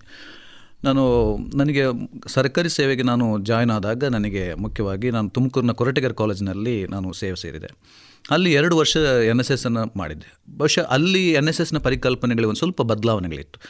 ಈಗ ದಕ್ಷಿಣ ಕನ್ನಡದಲ್ಲಿ ಒಂದು ರಾಷ್ಟ್ರೀಯ ಸೇವೆ ಯೋಜನೆಯ ಕಾರ್ಯಕ್ರಮಗಳು ಮತ್ತು ತುಮಕೂರು ಜಿಲ್ಲೆಯಲ್ಲಿ ಆಗ್ತಿರುವಂತಹ ಕೆಲವು ರಾಷ್ಟ್ರೀಯ ಸೇವೆ ಯೋಜನೆಗಳಲ್ಲಿ ಕಾರ್ಯಕ್ರಮಗಳಲ್ಲಿ ಸ್ವಲ್ಪ ಭಿನ್ನತೆಗಳಿತ್ತು. ಸೊ ಅಲ್ಲಿ ಅಲ್ಲಿ ಹೋಗಿ ನಾನು ಇಲ್ಲಿಂದ ದಕ್ಷಿಣ ಕನ್ನಡದಿಂದ ತುಮಕೂರು ಸೈಡಿಗೆ ಹೋದರೂ ಕೂಡ ಅಲ್ಲಿ ಕೂಡ ನಾನು ಎರಡು ವರ್ಷ ನಾನು ಎನ್ ಎಸ್ ಎಸ್ನಲ್ಲಿ ತೊಡಸ್ಕೊಂಡಿದ್ದೆ ಅಲ್ಲಿಯ ಮಕ್ಕಳ ಶ್ರಮಗಳು, ಅಲ್ಲಿಯ ಮಕ್ಕಳ ಕಲಿಕೆಗಳು, ಬಹುಶಃ ನನಗೆ ಅಲ್ಲಿಯ ಬಡತನ ರೇಖೆಯಲ್ಲಿರುವಂಥ ಮಕ್ಕಳು ಜಾಸ್ತಿ ಇದ್ದಾರೆ. ಬಡ ದೃಷ್ಟಿಯಲ್ಲಿ. ಅವರಿಗೆ ಎನ್ ಎಸ್ ಎಸ್ನ ವಿಚಾರಗಳು ಬಹಳ ಹಿಡಿಸುವಂಥದ್ದು. ಮತ್ತು ಅವರ ಶಾಲೆಯಲ್ಲಿ ಅಥವಾ ಕಾಲೇಜುಗಳಲ್ಲಿ ಕಲಿತಂಥ ವಿಚಾರಗಳು ಮನೆಯಲ್ಲಿ ಕೂಡ ಒಂದು ಮನೆಯ ಸದಸ್ಯರಿಗೆ ಕಲಿಸುವಂತಹ ಭಾವನೆಗಳನ್ನು ಕಂಡೆ ನಾನು. ಮತ್ತು ನಾನು ಇಲ್ಲಿಗ ಈಗ Dayananda Pai Satish Pai government first grade ಕಾಲೇಜಿನಲ್ಲಿ ನಾನೀಗ ಒಂದು ಎರಡು ಸಾವಿರದ ಒಂಬತ್ತರಿಂದ ಎರಡು ಸಾವಿರದ ಹದಿನೈದು ತನಕ ನಾನು ಅಧಿಕಾರಿ ಎನ್ ಎಸ್ ಎಸ್ ಅಧಿಕಾರಿಯಾಗಿ ಕೆಲಸ ನಿರ್ವಹಿಸಿದೆ. ಆನಂತರ ಎರಡು ಸಾವಿರದ ಹದಿನೈದರ ಎರಡು ಸಾವಿರದ ಹತ್ತೊಂಬತ್ತರಿಂದ ಈಗ ಪ್ರಸ್ತುತವಾಗಿ ನಾನು ಎನ್ ಎಸ್ ಎಸ್ ಆಫೀಸರ್ ಆಗಿದ್ದೀನಿ. ಈ ದಿನಗಳಲ್ಲಿ ನಾನು ಕಂಡುಕೊಂಡಂಥ ಅಧಿಕಾರಿಯಾಗಿ ಕಂಡುಕೊಂಡಂತೂ ಒಂದು ಅಷ್ಟು ವಿ ವಿದ್ಯಾರ್ಥಿಗಳನ್ನು ಸಮಗ್ರವಾದಂಥ ಬೆಳವಣಿಗೆಗೆ ಒಬ್ಬ ಎನ್ ಎಸ್ ಎಸ್ ಅಧಿಕಾರಿ ರೂಪಿಸ್ಕೊಳ್ಳಿಕ್ಕೆ ಸಾಧ್ಯ ಇದೆ. ಅವ್ರು ಮಾತ್ರ ಅಂತಲ್ಲ ನಾವು ಸಹ ಕಲಿತೀವಿ. ಎಷ್ಟೋ ವಿದ್ಯಾರ್ಥಿಗಳ ಮನೋಭಾವನೆಗಳನ್ನು ಒಬ್ಬ ಅಧಿಕಾರಿಯಾಗಿ ಅರ್ಥ ಮಾಡ್ಕೊಳ್ಳಿಕ್ಕೆ ತುಂಬ ಇದೆ. ಈಗ ಇವತ್ತಿನ ದಿನಗಳಲ್ಲಿ ಎಲ್ಲವೂ ಕೂಡ ಒಂದು ಸವಾಲುಗಳು ಬರ್ತಾ ಇದೆ. ಈಗ ಒಂದು ಈಗ ನಾನು ಒಂಬತ್ತು ಎನ್ ಎಸ್ ಎಸ್ ಕ್ಯಾಂಪ್ಗಳನ್ನು ಮಾಡಿದ್ದೀನಿ. ವಿಶೇಷ ಶಿಬಿರಗಳನ್ನು ಮಾಡ್ಕೊಂಡಿದ್ದೇನೆ. ಆ ಏಳು ದಿನಗಳಲ್ಲಿ ಏಳು ದಿನ ಕೂಡ ಒಂದು ಚಾಲೆಂಜೇ ಚಾಲೆಂಜ್ ಆಗಿ ಬರ್ತದೆ. ಕೆಲವು ನಾವು ನೆನೆಸಿದಂತಹ ಇನ್ಸ್ ಒಂದು ಘಟನೆಗಳು ಕೂಡ ಆಗ್ಬೋದು. ಆಗ ಸಮಯದಲ್ಲಿ ಹೇಗೆ ನಾನು ಸ್ಪಂದಿಸಬೇಕು ಅಂತ ಹೇಳುವಂಥದ್ದು ಬಹಳ ಮುಖ್ಯ. ಈಗ ಸೌಖ್ಯದಿಂದ ಇರುವಂಥದ್ದು ಅಥವಾ ಏನಾದರೂ ಒಂದು ವಿಚಾರಗಳು ಬರುವಂಥದ್ದು ಅಥವಾ ಒಂದು ಕಾರ್ಯಕ್ರಮದ ರೂಪಿಸುವಂಥದ್ದಾಗಿರ್ಬೋದು ಅಥವಾ ವಿದ್ಯಾರ್ಥಿಗಳನ್ನು ಆ ಸಮಯಕ್ಕೆ ಅನುಗುಣವಾಗಿ ಹೇಗೆ ನಾವು ಜೋಡಿಸ್ಕೊಳ್ಬೇಕು ಅಥವಾ ಇತರೆ ಸಾಹಿತ್ಯ ಕಾರ್ಯಕ್ರಮಗಳು ಇದರಿಂದ ಎನ್ ಎಸ್ ಎಸ್ ಅಧಿಕಾರಿಗಳಲ್ಲಿ ಬಹಳಷ್ಟು ವಿದ್ಯಾರ್ಥಿಗಳ ವ್ಯಕ್ತಿತ್ವ ಜೊತೆಯಲ್ಲಿ ಎನ್ ಎಸ್ ಎಸ್ ಅಧಿಕಾರಿಗಳು ಕೂಡ ಬೆಳೀತಾರೆ. ಮತ್ತು ಒಂದು ಸಂಪರ್ಕ ಬೆಳೀತದೆ. ಎನ್ ಎಸ್ ಎಸ್ ಅಧಿಕಾರಿ ಆದಾಗ ಜಿಲ್ಲಾಡಳಿತದ ಕಾರ್ಯಕ್ರಮಗಳಾಗಿರ್ಬೋದು ತಾಲೂಕು ಮಟ್ಟದಲ್ಲಿ ಆಗಿರ್ಬೋದು ಅಥವಾ ಬೇರೆ ಬೇರೆ ವ್ಯಕ್ತಿತ್ವ ವ್ಯ- ವ್ಯಕ್ತಿತ್ವದ ಜೊತೆಯಲ್ಲಿ ನಮ್ಮನ್ನು ತೊಡಸ್ಕೊಳ್ಳಿಕ್ಕೆ ಅವಕಾಶಗಳಾಗ್ತದೆ. ಮತ್ತು ಬಂದಾಗ ನಾವು ಕೂಡ ಕಲೀಲಿಕ್ಕೆ ಆಗಿದೆ. ಆ ಮಟ್ಟದಲ್ಲಿ ತುಂಬ ನನಗೆ ಸಹಕಾರ ಆಗಿದೆ ಒಂದಷ್ಟು ನಾ ಒಂದು ಒಳ್ಳೆಯ ಫ್ರೆಂಡ್ಸ್ ಸಿಕ್ಕಿದ್ದಾರೆ. ನಮ್ಮ ಭಾವನೆಗಳನ್ನು ಕೂಡ ಬದಲಾವಣೆ ಆಗಲಿಕ್ಕೆ ಬಹಳಷ್ಟು ಅಂಶಗಳು ಹುಟ್ಟಿದೆ. ಅದ್ರ ಜೊತೆಯಲ್ಲಿ ನಾನು ನನ್ನ ಸಬ್ಜೆಕ್ಟ್ ಕೂಡ ಸಮಾಜಶಾಸ್ತ್ರ ಇರೋದರಿಂದ ಒಂದಷ್ಟು ರಾಷ್ಟ್ರೀಯ ಸೇವೆ ಯೋಜನೆ ಮತ್ತು ಸಮಾಜಶಾಸ್ತ್ರ ನನಗೆ ಒಂದು ಕೋ ಇನ್ಸಿಡೆನ್ಸ್ ಟೈಪ್ ಎರಡು ಕೂಡ ಒಂದು ಪರಸ್ಪರವಾಗಿ ನಾವು ಸಮುದಾಯದ ಜೊತೆಯಲ್ಲಿ ಕೆಲಸ ಮಾಡುವಲ್ಲಿ ನಾವು ಕಲಿಯುವಂಥ ಥಿಯರಿ ಎನ್ ಎಸ್ ಎಸ್ ಪ್ರಾಕ್ಟಿಕಲನ್ನು ಕೊಡ್ತಾ ಹೋಗ್ತದೆ. ಹೌದು. ಸಾಮಾನ್ಯವಾಗಿ ನಾವು ಇಷ್ಟು ವರ್ಷಗಳಿಂದ ರಾಷ್ಟ್ರೀಯ ಸೇವಾ ಯೋಜನೆಯ ಅಧಿಕಾರಿಯಾಗಿ ಕೆಲಸ ಮಾಡಿದಂಥ ಸಂದರ್ಭದಲ್ಲಿ ರಾಷ್ಟ್ರೀಯ ಸೇವಾ ಯೋಜನೆಯಲ್ಲಿ ನನ್ನನ್ನು ತೊಡಗಿಸಿಕೊಳ್ಳಿಕ್ಕೆ ವಿಜ್ಞಾನ ವಿಭಾಗದಿಂದ ಕಡಿಮೆ ಜನ ಬರ್ತಾರೆ, ವಾಣಿಜ್ಯ ವಿಭಾಗದಿಂದ ಕಡಿಮೆ ಜನ ಬರ್ತಾರೆ, ಅಥವಾ ಕಲಾ ವಿಭಾಗದಿಂದ ಹೆಚ್ಚು ಜನ ಬರ್ತಾರೆ. ಹೀಗೇನಾದರೂ ಅನ್ನಿಸಿದ್ದು ಉಂಟಾ? ಅಲ್ಲ, ಅನಿಸಿದೆ. ಅದಾದರೆ ನನಗೆ ನಾನು ಅಧಿಕಾರಿಯಾಗಿರುವಾಗ ನಾವು ವಿದ್ಯಾರ್ಥಿಗಳನ್ನು ಆಯ್ಕೆ ಮಾಡುವಂಥ ಒಂದು ಪ್ರವೃತ್ತಿಯನ್ನು ನಾವು ಮಾಡಿಕೊಂಡಿದ್ದೆವು ವಿದ್ಯಾರ್ಥಿಗಳ ಆಯ್ಕೆ ಮಾಡಿಕೊಳ್ಳುವಾಗ ನಾವು ಅವರನ್ನು ಎಲ್ಲ ಕೋರ್ಸ್ಗ ವಿದ್ಯಾರ್ಥಿಗಳನ್ನು ಕೂಡ ನಾವು ಒಂದು ಓರಿಯಂಟೇಷನ್ ಮಾಡ್ತಾ ಇದ್ವಿ ಹಾಗೆ ಎಷ್ಟೋ ವಿದ್ಯಾರ್ಥಿಗಳು ವಿಜ್ಞಾನ ವಿಭಾಗದ ಬಂದಿದ್ದಾರೆ ಬಿ ಸಿ ವಿಭಾಗದ ಬಂದಿದ್ದಾರೆ ಬಿ ಬಿ ಎ ಮಕ್ಕಳು ಬಂದಿದ್ದಾರೆ. ಹಾಗೆ ಬಿ ಎ ಮಕ್ಕಳು ಕೂಡ ಬಂದಿದ್ದಾರೆ. ಹಾಗಾಗಿ ಮಕ್ಕಳು ಬರೋದಿಲ್ಲ ಅಂತ ಹೇಳಿದ್ರೆ ಸುಮ್ಮನೆ, ಯಾಕೆ ಒಂದು ಇಂಜರಿತ ಅಂತ ಹೇಳಿದ್ರೆ ಅವರಿಗೆ ಪ್ರಾಕ್ಟಿಕಲ್ ನಡೀತಾ ಇರುವ ಸಂದರ್ಭದಲ್ಲಿ ತೊಡಸ್ಕೊಳ್ಳಿಕ್ಕೆ ಸ್ವಲ್ಪ ಕಷ್ಟ ಸಾಧ್ಯ ಇದೆ. ಆ ನಿಟ್ಟಿನಲ್ಲಿ ಮಾತ್ರ ಸೈನ್ಸ್ ಮಕ್ಕಳು ಸ್ವಲ್ಪ ಹಿಂದೇಟಾಗ್ತಾ ಇರೋದು. ಬಹುಶಃ ಈಗ ನಮ್ಮ, ನನಗೆ ನೆನೆಸಿದಾಗೆ ನಾನು ಅಧಿಕಾರಿಗಳಿರುವಾಗ ಎಷ್ಟೋ ವಿಜ್ಞಾನದ ವಿದ್ಯಾರ್ಥಿಗಳಾಗಲಿ ಅಥವಾ ಬಿ ಸಿ ಎ ವಿದ್ಯಾರ್ಥಿಗಳಾಗಲಿ ತುಂಬ ತೊಡಸ್ಕೊಂಡಿದ್ದಾರೆ ಹಾಗಾಗಿ ಒಂದು ಮಕ್ಕಳಿಗೆ ನಾನು ಅದು ಹೆಚ್ಚಾಗಿ ನಮ್ಮ ಆರ್ಟ್ಸ್ ಕಾಂಬಿನೇಷನಲ್ಲಿ ಜಾಯ್ನ್ ಆಗುವವರ ಸಂಖ್ಯೆ ಜಾಸ್ತಿ ಇರ್ತದೆ. ಯಾಕಂದರೆ ಒಂದು ಅವರಿಗೆ ಪ್ರಾಕ್ಟಿಕಲ್ ಏರಿಯಾದ ಆಗ ಸೇರ್ಬೋದು ಅಂತೇಳಿ. ಮತ್ತು ವಿಶೇಷ ತರಗತಿಗಳನ್ನು ಈ ಸೈನ್ಸ್ನವರಿಗೆ ಮತ್ತು ಬಿ ಸಿ ಅವರಿಗೆ ತೆಗೆ ತೆಗೆ- ತೆಗೆದುಕೊಳ್ಳುವಾಗ ಅವರಿಗೆ ಎನ್ ಎಸ್ ಎಸ್ನ ಆ್ಯಕ್ಟಿವಿಟೀಸಲ್ಲಿ ತೊಡಸ್ಕೊಳ್ಳಿಕ್ಕೆ ಸಾಧ್ಯ ಇಲ್ಲ ಅಂತ ಹೇಳುವಂಥ ಒಂದು ದೃಷ್ಟಿಕೋನ ಮಾಡ್ತಾರೆ ಆದರೆ ವಿದ್ಯಾರ್ಥಿಗಳು ತೊಡಸ್ಕೊಳ್ತಾ ಇದ್ದಾರೆ. ಏನು ಅಂತಹ ಒಂದು ಡಿಫ್ರೆನ್ಸ್ ಕಾಣೋದಿಲ್ಲ. ಬಟ್ ನಮ್ಮಲ್ಲಿ ಅಧಿಕಾರಿಗಳಲ್ಲಿ ಆ ಒಂದು ಮುತ್ತುವರ್ ಜನ ನಾವು ವಿದ್ಯಾರ್ಥಿಗಳು ತಿಳಿಸ್ಕೊಟ್ರೆ ಅವರು ಕೂಡ ಸೇವಾ ಮನೋಭಾವನೆಯಿಂದಿದ್ದಾರೆ ಇವತ್ತೆಷ್ಟೋ ನನ್ನ ವಿದ್ಯಾರ್ಥಿಗಳು, ಈಗ ಸೈನ್ಸ್ನಲ್ಲಿ ಮಾಡಿದವರು ಬೇರೆ ಬೇರೆ ಕಾಲೇಜುಗಳಲ್ಲಿ ಉಪನ್ಯಾಸಕರಾಗಿದ್ದಾರೆ ಅವ್ರು ಹೇಳ್ತಾರೆ, ನಾವು ಎನ್ ಎಸ್ ಎಸ್ ಇಂದ ಕಲ್ತ್ಕೊಂಡಿದ್ದೀವಿ. ಒಂದು ವಿದ್ಯಾರ್ಥಿಗಳ ಮನೋಭಾವನೆ ತಿಳ್ಕೊಳ್ಳಿಕ್ಕಾಗಿದೆ. ಈಗ ಎಷ್ಟೋ ವಿದ್ಯಾರ್ಥಿಗಳು ಬಿ ಸಿ ವಿದ್ಯಾರ್ಥಿಗಳು ಹೇಳಿದ್ದಾರೆ, ನಮಗೆ ಎನ್ ಎಸ್ ಎಸ್ ಜಾಯ್ನ್ ಆದ್ರಿಂದ ಬೇರೆ ಕಾ, ಮ, ವಿದ್ಯಾರ್ಥಿಗಳ ಜೊತೆಯಲ್ಲಿ ನಮಗೆ ಒಂದು ಸೇರಿಕೊಂಡಿರುವಂಥ ಸಹಜೀವನ ಮಾಡ್ಕೊಳ್ಳುವಂಥ ಒಂದು ಅವಕಾಶ ಆಗಿದೆ. ಎಷ್ಟೋ ಸೆವೆನ್ ಡೇಸ್ ಕ್ಯಾಂಪಲ್ಲಿ ಕೂಡ ಹೆಚ್ಚಿನ ಮಂದಿ ಸ್ಪ, ಬಂದ್, ಬಂದಿದ್ದಾರೆ. ನಾನು ಈ ಪ್ರಶ್ನೆಯನ್ನು ಯಾಕೆ ಕೇಳಿದೆ ಅಂದರೆ ನಮ್ಮ ಕೇಳುಗರಿಗೆ ಅಂದರೆ ನಮ್ಮ ವಿದ್ಯಾರ್ಥಿಗಳ ಹೆತ್ತವರು ಈ ಕಾರ್ಯಕ್ರಮವನ್ನು ಕೇಳುವವರಿದ್ದಾರೆ. ಅಂಥ ಸಂದರ್ಭದಲ್ಲಿ ನನ್ನ ಮಗ ಸೈನ್ಸ್ ಫೀಲ್ಡಲ್ಲಿದ್ದಾನೆ ಹಾಗಿದ್ದಾಗ ಅವನು ಅಥವಾ ನನ್ನ ಮಗಳು ಸೈನ್ಸ್ ಫೀಲ್ಡಲ್ಲಿದ್ದಾಳೆ ಹಾಗಿದ್ದಾಗ ಅವಳನ್ನು ನಾನು ರಾಷ್ಟ್ರೀಯ ಸೇವಾ ಯೋಜನೆಯಲ್ಲಿ ತೊಡಗಿಸಿಕೊಳ್ಳಿಕ್ಕೆ ಅವಕಾಶ ಕೊಟ್ಟರೆ ಅವರ ಅಧ್ಯಯನಕ್ಕೆ ಅದೇನಾದರೂ ಕಡಿಮೆ ಆಗಬಹುದಾ ಅನ್ನುವಂಥ ಸಂಶಯಗಳು ಹೆತ್ತವರನ್ನು ಖಂಡಿತವಾಗಿಯೂ ಕಾಡದೇ ಇರಲಿಕ್ಕಿಲ್ಲ. ಈ ಕಾರಣದಿಂದ ನಾನು ಈ ಪ್ರಶ್ನೆಯನ್ನು ಕೇಳಿರುವಂಥದ್ದು. ಇದು ಭಾಳ ಎಲ್ಲ ಪೇರೆಂಟ್ಸಿಗೆ ಇರುವಂಥದ್ದು ನಾನು ಒಂದು ಉದಾಹರಣೆ ಹೇಳ್ತೀನಿ. ನಮ್ಮಲ್ಲಿ ಒಬ್ಬಳು ಸೈನ್ಸ್ ವಿದ್ಯಾರ್ಥಿ ಆರ್ ಡಿ ಕ್ಯಾಂಪಿಗೆ ಹೋಗಲಿಕ್ಕೆ ಯೂನಿವರ್ಸಿಟಿಯಲ್ಲಿ ಸೆಲೆಕ್ಟ್ ಆಗ್ತಾಳೆ. ಅವಳು ಸೈನ್ಸ್ ಸ್ಟೂಡೆಂಟ್ ಅವರು ಸೆಲೆಕ್ಟ್ ಆದ ಮೇಲೆ ಅವರಿಗೆ ಸೌತ್ ಝೋನಲ್ಲಿ ಸೆಲೆಕ್ಷನ್ಗೆ ಹೋಗ್ತಾರೆ. ನಾವು ಎನಿಸಲಿಲ್ಲ ಅವಳು ಸೆಲೆಕ್ಟ್ ಆಗ್ತಾಳೆ ಅಂತ.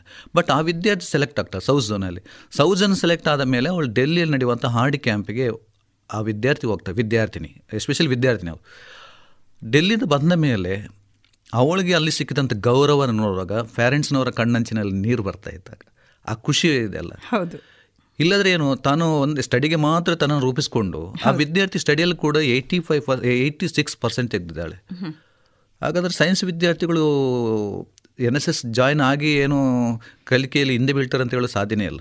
ಮತ್ತು ಒಂದು ನಾನು ಹೇಳ್ತೀನಿ ತೊಡಗಿಸ್ಕೊಂಡವರು ಎಲ್ಲ ರೀತಿಯಲ್ಲಿ ಕಲಿಕೆಯಲ್ಲಿ ಇರ್ತಾರೆ. ಕಲಿಕೆಯಲ್ಲಿ ಎನ್ ಎಸ್ ಎಸ್ ಜಾಯ್ನ್ ಆದಾಗ ಕಲಿಕೆಯಲ್ಲಿ ಹಿಂದೆ ಬರ್ತದೆ ಅಂತ ಹೇಳುವಂಥದ್ದು ಅದು ಭ್ರಮೆ. ವಿದ್ಯಾರ್ಥಿಗಳು ತೊಡಸ್ಕೊಳ್ಬೇಕಾಗ್ತದೆ. ಇವತ್ತಿನ ಕಾಲ ಕೂಡ ಆಗಿದೆ ಒಂದು ಕೋಣೆಯ ಒಳಗಡೆ ಚೌಕಟ್ಟಿನಲ್ಲಿ ಕಲಿಕೆಗಳು ಒಂದು ಹಂತಕ್ಕೆ ಮಾತ್ರ ಇರ್ತದೆ. ಆದರೆ ಒಂದು ಪ್ರಾಪಂಚಿಕ ಜಗತ್ತಿನ ಹರಿವು ಮೂಡಿಸ್ಕೊಳ್ಬೇಕಂತಾದರೆ ರಾಷ್ಟ್ರೀಯ ಸೇವೆ ಯೋಜನೆಗಳು ವಿಜ್ಞಾನದ ವಿಭಾಗದ ವಿದ್ಯಾರ್ಥಿಗಳಿಗೂ ಕೂಡ ಬಿ ಸಿ ಆಗಲಿ ಕಾಮರ್ಸ್ ಆಗಲಿ ಸೈನ್ಸ್ ಆರ್ಟ್ಸ್ ಆಗಲಿ ಎಲ್ಲರಿಗೂ ಕೂಡ ಇದೊಂದು ಸರ್ವಾಂಗೀಣವಾದಂಥ ಕಲಿಕೆಗಳು ಸಮಗ್ರ ಕಲಿಕೆಗಳು ವ್ಯಕ್ತಿತ್ವದ ನಿರ್ಮಾಣ ಆಗಬೇಕು. ಈಗ ಒಂದು ಸೈನ್ಸ್ ವಿದ್ಯಾರ್ಥಿ ಕೂಡ ಒಂದು ಮಾತಾಡ್ಲಿಕ್ಕೆ ಕಲ್ತ್ರೆ ಒಂದು ವಿಚಾರಗಳನ್ನು ಗ್ರಹಿಸ್ಕೊಳ್ಳಿಕ್ಕೆ ಅವಂದೇ ಒಂದು ಚೌಕಟ್ಟಿನಲ್ಲಿ ಸೈನ್ಸ್ನಲ್ಲಿ ಬರುವಂಥ ವಿಚಾರಗಳು ಓಕೆ ನಮಗೆ ಕಲಿಬೇಕಾಗಿದೆಯೇನು? ನಾಳೆ ಬದುಕು ಎಲ್ಲಿದೆ ಸಮಾಜದಲ್ಲಿ? ವಿಜ್ಞಾನ ಆಗಲಿ ಕ ವಾಣಿಜ್ಯ ಶಾಸ್ತ್ರ ಆಗಲಿ ಅಥವಾ ಏನು ಕಂಪ್ಯೂಟರ್ ಸೈನ್ಸ್ ವಿಜ್ಞಾನಗಳಾಗಲಿ ಇದೆಲ್ಲವೂ ಕೂಡ ಮೊದಲಿಗೆ ನಮಗೆ ಬದುಕಲಿಕ್ಕೆ ಕಲಿಯುವಂತಹ ಪಾಠ ಪಾಠ ಆಗಬೇಕು. ಆ ಪಾಠ ವಿದ್ಯಾರ್ಥಿಗಳಲ್ಲಿ ಆದರೆ ನಾಳೆ ಅವನು ಒಂದು ಸುಖಿ ಜೀವನ ನಿರ್ಮಾಣ ಮಾಡಲಿಕ್ಕೆ ಆಗ್ತದೆ. ಜೀವನದ ಎಪ್ಪತ್ತೈದು ಪರ್ಸೆಂಟ್ ನಾವು ಇವತ್ತು ವಿದ್ಯಾರ್ಥಿತನ ಆದ ಮೇಲೆ ಕಾಣುವಂಥದ್ದು. ಒಂದು ಇಪ್ಪತ್ತು ಇಪ್ಪತ್ತೆರಡು ವರ್ಷ ತನಕ ನಾವು ಕಲಿತೀವಿ. ಆ ನಂತರ ಬದುಕು ಎಲ್ಲಿದೆ? ಸಮಾಜದಲ್ಲಿ ಕುಟುಂಬ ವಿವಾಹ ಮತ್ತು ಬೇರೆ ಬೇರೆ ಕ್ಷೇತ್ರದಲ್ಲಿ ತೊಡಗಿಸ್ಕೊಳ್ಳುವಂಥದ್ದು. ಆ ಸಂದರ್ಭದಲ್ಲಿ ಈ ಎನ್ ಎಸ್ ಎಸ್ ಈ ಪಾಠ ಪಠ್ಯೇತರ ಚಟುವಟಿಕೆಗಳು ಬಹಳ ಅಗತ್ಯ. ಅದಕ್ಕಾಗಿ ತಂದೆ ತಾಯಿಯವರು ಈ ನಿಟ್ಟಿನಲ್ಲಿ ಆಲೋಚನೆ ಮಾಡಿದ್ರೆ ಒಳ್ಳೆಯದು ಒಳ್ಳೆಯದು ಆ, ಇದೆಲ್ಲದರ ಜೊತೆಗೆ ರಾಷ್ಟ್ರೀಯ ಸೇವಾ ಯೋಜನೆ ಅಂತ ಹೇಳಿದರೆ ಮಧ್ಯಮ ವರ್ಗದವರಿಗಿರುವಂಥದ್ದು ಅಥವಾ ಕೆಳವರ್ಗದವರಿಗಿರುವಂಥದ್ದು ಶ್ರೀಮಂತ ವರ್ಗಕ್ಕೆ ಹೇಳಿದ ಯೋಜನೆ ಅಲ್ಲ ಅನ್ನುವಂಥದ್ದೊಂದು ಭ್ರಮೆ ಇದೆ. ಈ ಬಗ್ಗೆ ನೀವೇನು ಹೇಳ್ತೀರಿ? ಅಂದರೆ ನಾನು ಈ ಪ್ರಶ್ನೆ ಯಾಕೆ ಕೇಳ್ತಾ ಇದ್ದೇನೆ ಅಂತಂದರೆ ತುಂಬ ಆರಾಮದಲ್ಲಿ ಬೆಳೆದಂಥ ಮಕ್ಕಳು ಇಲ್ಲಿಗೆ ಬಂದಾಗ ದೈಹಿಕ ಶ್ರಮದ ಕಷ್ಟ ಅವರನ್ನು ತುಂಬ ಕಾಡ್ತದೆ. ಆರಾಮದಲ್ಲಿ ಬೆಳೆದ ವಿದ್ಯಾರ್ಥಿಗಳಿಗೆ ಒಂದು ಹೊಸ ಪರಿಸರಕ್ಕೆ ಒಗ್ಗಿಕೊಳ್ಳಿಕ್ಕೆ ತುಂಬ ಕಷ್ಟ ಆಗ್ತದೆ. ಈ ಬಗ್ಗೆ ನೀವು ಏನು ಹೇಳಲಿಕ್ಕೆ ಇಷ್ಟಪಡ್ತೀರಿ?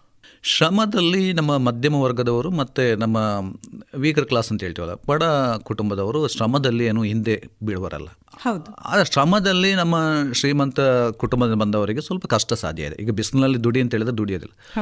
ಆದರೆ ಎನ್ ಎಸ್ ಎಸ್ನಲ್ಲಿ ಯಾರು ಶ್ರೀಮಂತ ರಿಚ್ ಫ್ಯಾಮಿಲಿ ಆಗಲಿ ಅಥವಾ ಮಿಡಲ್ ಕ್ಲಾಸ್ ಫ್ಯಾಮಿಲಿ ಆಗಲಿ ಲೋವರ್ ಕ್ಲಾಸ್ ಫ್ಯಾಮಿಲಿ ಆಗಲಿ ಎಲ್ಲರಿಗೂ ಕೂಡ ಇತ್ತೀಚಿನ ದಿನಗಳಲ್ಲಿ ನಾನು ಇನ್ವಾಲ್ವ್ ಆಗಿದ್ದನ್ನು ಕಂಡಿದ್ದೇನೆ. ಎಷ್ಟೋ ಶ್ರೀಮಂತ ಬ ಕುಟುಂಬದಿಂದ ಬಂದಂಥ ವಿದ್ಯಾರ್ಥಿಗಳು ಮಧ್ಯಮ ಕುಟುಂಬದ ಕಷ್ಟಗಳನ್ನು ಅರ್ಥ ಮಾಡ್ಕೊಳ್ಳಿಕ್ಕೆ ಆಗ್ತಾ ಇದೆ ಎನ್ ಎಸ್ ಎಸ್ಗೆ ಬಂದ ಮೇಲೆ. ಇಲ್ಲದ್ರೆ ಆ ಪ್ರಾಪಂಚಿಕ ಜಗತ್ತು ಅವರಿಗೆ ಗೊತ್ತಿರೋದಿಲ್ಲ. ಈಗ ಒಂದು ಎನ್ ಎಸ್ ಎಸ್ನಲ್ಲಿ ಸೇರುವಾಗ ನಾವು ಯಾವುದೇ ರೀತಿ ಭಿನ್ನ ಅಭಿಪ್ರಾಯ ಮಾಡೋದಿಲ್ಲ. ನೀನು ಕೆಳ ಕುಟುಂಬದ ಬಂದವನು ನೀನು ಮಧ್ಯಮ ಕುಟುಂಬದ ಬಂದವನು ನೀನು ಶ್ರೀಮಂತ ಕುಟುಂಬದ ಅಲ್ಲಿ ಎಲ್ಲರೂ ಒಂದೇ. ಒಂದು ಶಿಬಿರ ಅಲ್ಲಿ ಶಿಬಿರ ಅಂತ ಹೇಳಿದ್ರೆ ಎಲ್ಲರೂ ಕೆಳಗೆ ಕೂತ್ಕೊಂಡು ಒಂದು ಪಾಠವನ್ನು ಕೇಳಬೇಕು ಅಥವಾ ಒಂದು ವಿಚಾರವನ್ನು ಉಪನ್ಯಾಸ ಕೇಳಬೇಕು. ಮತ್ತು ಈ ಪ್ರತಿಯೊಬ್ಬರು ಕೂಡ ಮುಂದೆ ಬಂದು ಮಾತಾಡಬೇಕು. ಸೊ ಇಂತಹ ಒಂದು ವಿಶ್ಲೇಷಣಾತ್ಮಕ ದೃಷ್ಟಿಯಲ್ಲಿ ಎನ್ ಎಸ್ ಎಸ್ ಇರುವಾಗ ಅಲ್ಲಿ ಶ್ರೀಮಂತ ನನ್ನ ನನ್ನ ಅನಿಸಿಕೆ ಏನಂತ ಹೇಳಿದ್ರೆ ಎಷ್ಟೋ ಶ್ರೀಮಂತ ಕುಟುಂಬದ ಬಂದಂಥ ವಿದ್ಯಾರ್ಥಿಗಳು ಒಂದು ಒಳ್ಳೆಯ ಲವಲವಿಕೆಯಲ್ಲಿ ಹೋಗ್ತಾರೆ. ಅವರಿಗೆ ಈ ಜಗತ್ತು ಗೊತ್ತಾಗ್ತಾ ಹೋಗ್ತದೆ.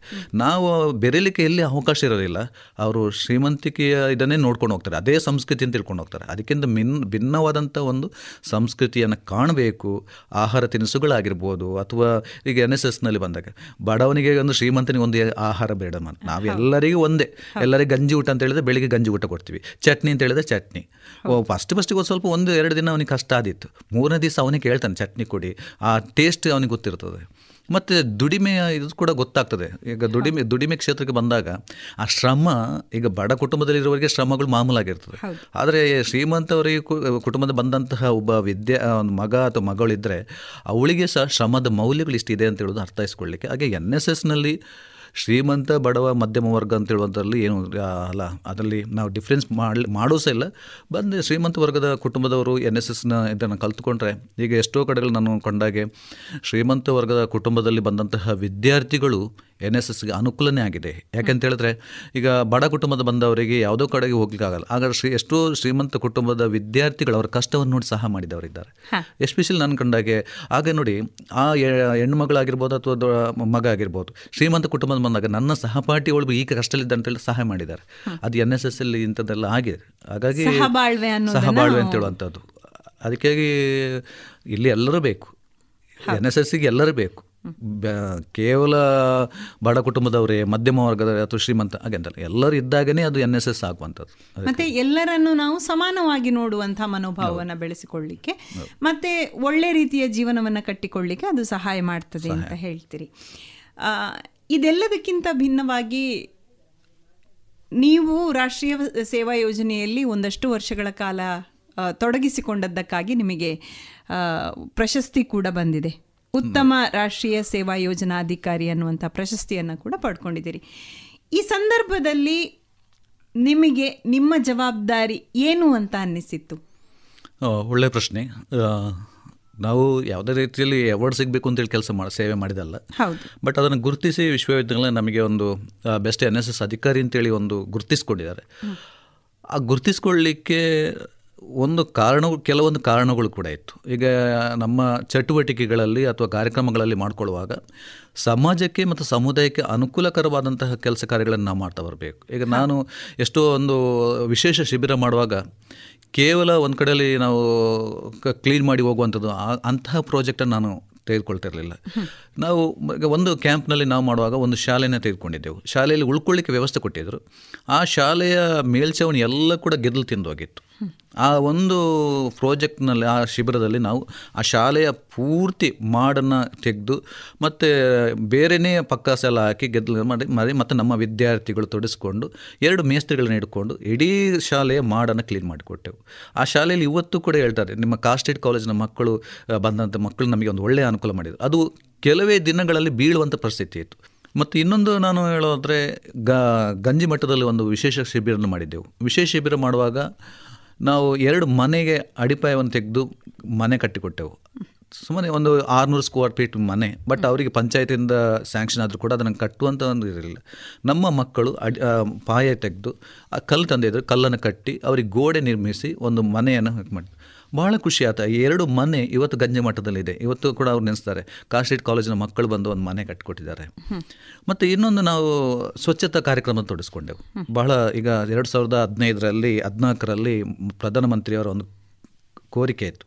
ಎಲ್ಲರೂ ಕೂಡ ಸ್ವಚ್ಛತಾ ಕಾರ್ಯಕ್ರಮ ಭಾಗವಹಿಸಬೇಕು. ಆ ನಿಟ್ಟಿನಲ್ಲಿ ರಾಮಕೃಷ್ಣಾಶ್ರಮದ ವತಿಯಿಂದ ಸ್ವಾಮೀಜಿಗಳು ನಮ್ಮ ಕಾಲೇಜಿನ ಕಾಲೇಜ್ ವಿದ್ಯಾರ್ಥಿಗಳಿಗೆ ಒಂದು ಮನವಿ ಕೊಟ್ಟಿದ್ದರು ಆ ಇದರಲ್ಲಿ ನಾವು ನಲವತ್ತು ವಾರ ನಮ್ಮ ವಿದ್ಯಾರ್ಥಿಗಳು ಪ್ರತಿ ಭಾನುವಾರ ನಲವತ್ತು ನಲವತ್ತು ವಿದ್ಯಾರ್ಥಿಗಳು ತೊಡಸ್ಕೊಂಡಿದ್ದರು ಅದು ಒಂದು ಬಹಳ ಒಳ್ಳೆಯ ಇದಾಯಿತು. ಮಂಗಳೂರಿನ ಸಿಟಿ ವ್ಯಾಪ್ತಿಯಲ್ಲಿ ಹಲವಾರು ಸ್ವಚ್ಛತಾ ಕಾರ್ಯಕ್ರಮಗಳಲ್ಲಿ ವಿದ್ಯಾರ್ಥಿ ಭಾಗವಹಿಸಿದರು. ಸೊ ಇದನ್ನು ಗುರುತಿಸಿದರು. ಮತ್ತು ಒಂದಷ್ಟು ನ್ಯಾಷನಲ್ ಇಂಟಿಗ್ರೇಷನ್ ಕ್ಯಾಂಪ್ ಬೇರೆ ಬೇರೆ ಕಡೆಗಳಾಗಿತ್ತು. ಅದರಲ್ಲೂ ಕೂಡ ನನ್ನ ವಿದ್ಯಾರ್ಥಿನ ಕರ್ಕೊಂಡಿದ್ದೆ ಮತ್ತು ನನಗೆ ಒಂದು ಅವಕಾಶ ಸಿಕ್ಕಿತ್ತು. ಹಾಗಾಗಿ ರಾಷ್ಟ್ರೀಯ ಭಾವೈಕ್ಯತೆ ಶಿಬಿರ ಆಗಿರ್ಬೋದು ಅಥವಾ ನಮ್ಮ ಮತ್ತು ಸಮುದಾಯ ಅಭಿವೃದ್ಧಿ ಕಾರ್ಯಕ್ರಮಗಳನ್ನು ಕಾಲೇಜಲ್ಲಿ ಹಮ್ಮಿಕೊಂಡಿದ್ದೆವು.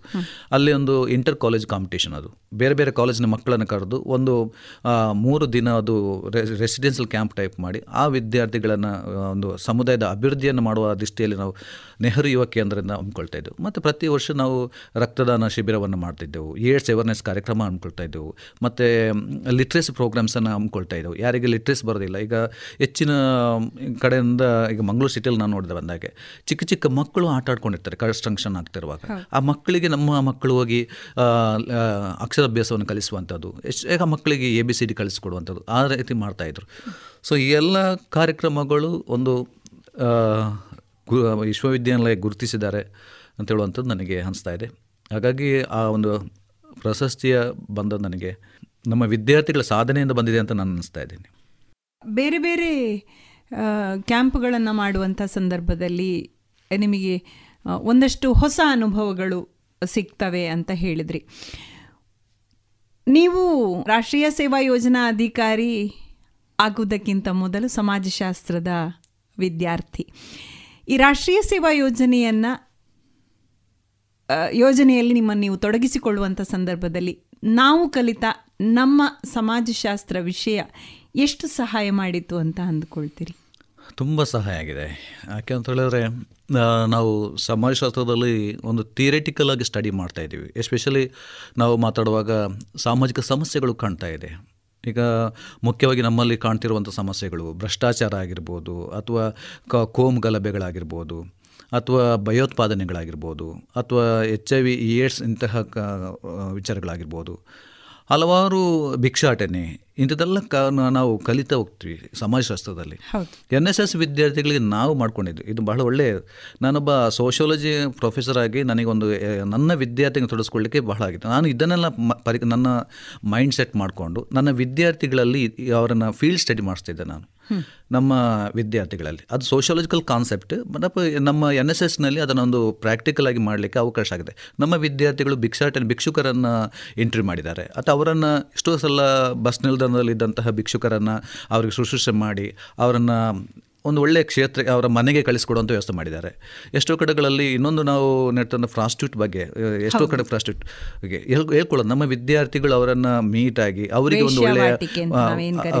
ಅವರಿಗೆ ಮನವೊಲಿಸಿ ಅವರಿಗೆ ಸಹ ಒಂದು ಬದುಕಿದೆ ಅಂತೇಳಿ ಮಾಡಿಕೊಟ್ಟಿದ್ದಾರೆ.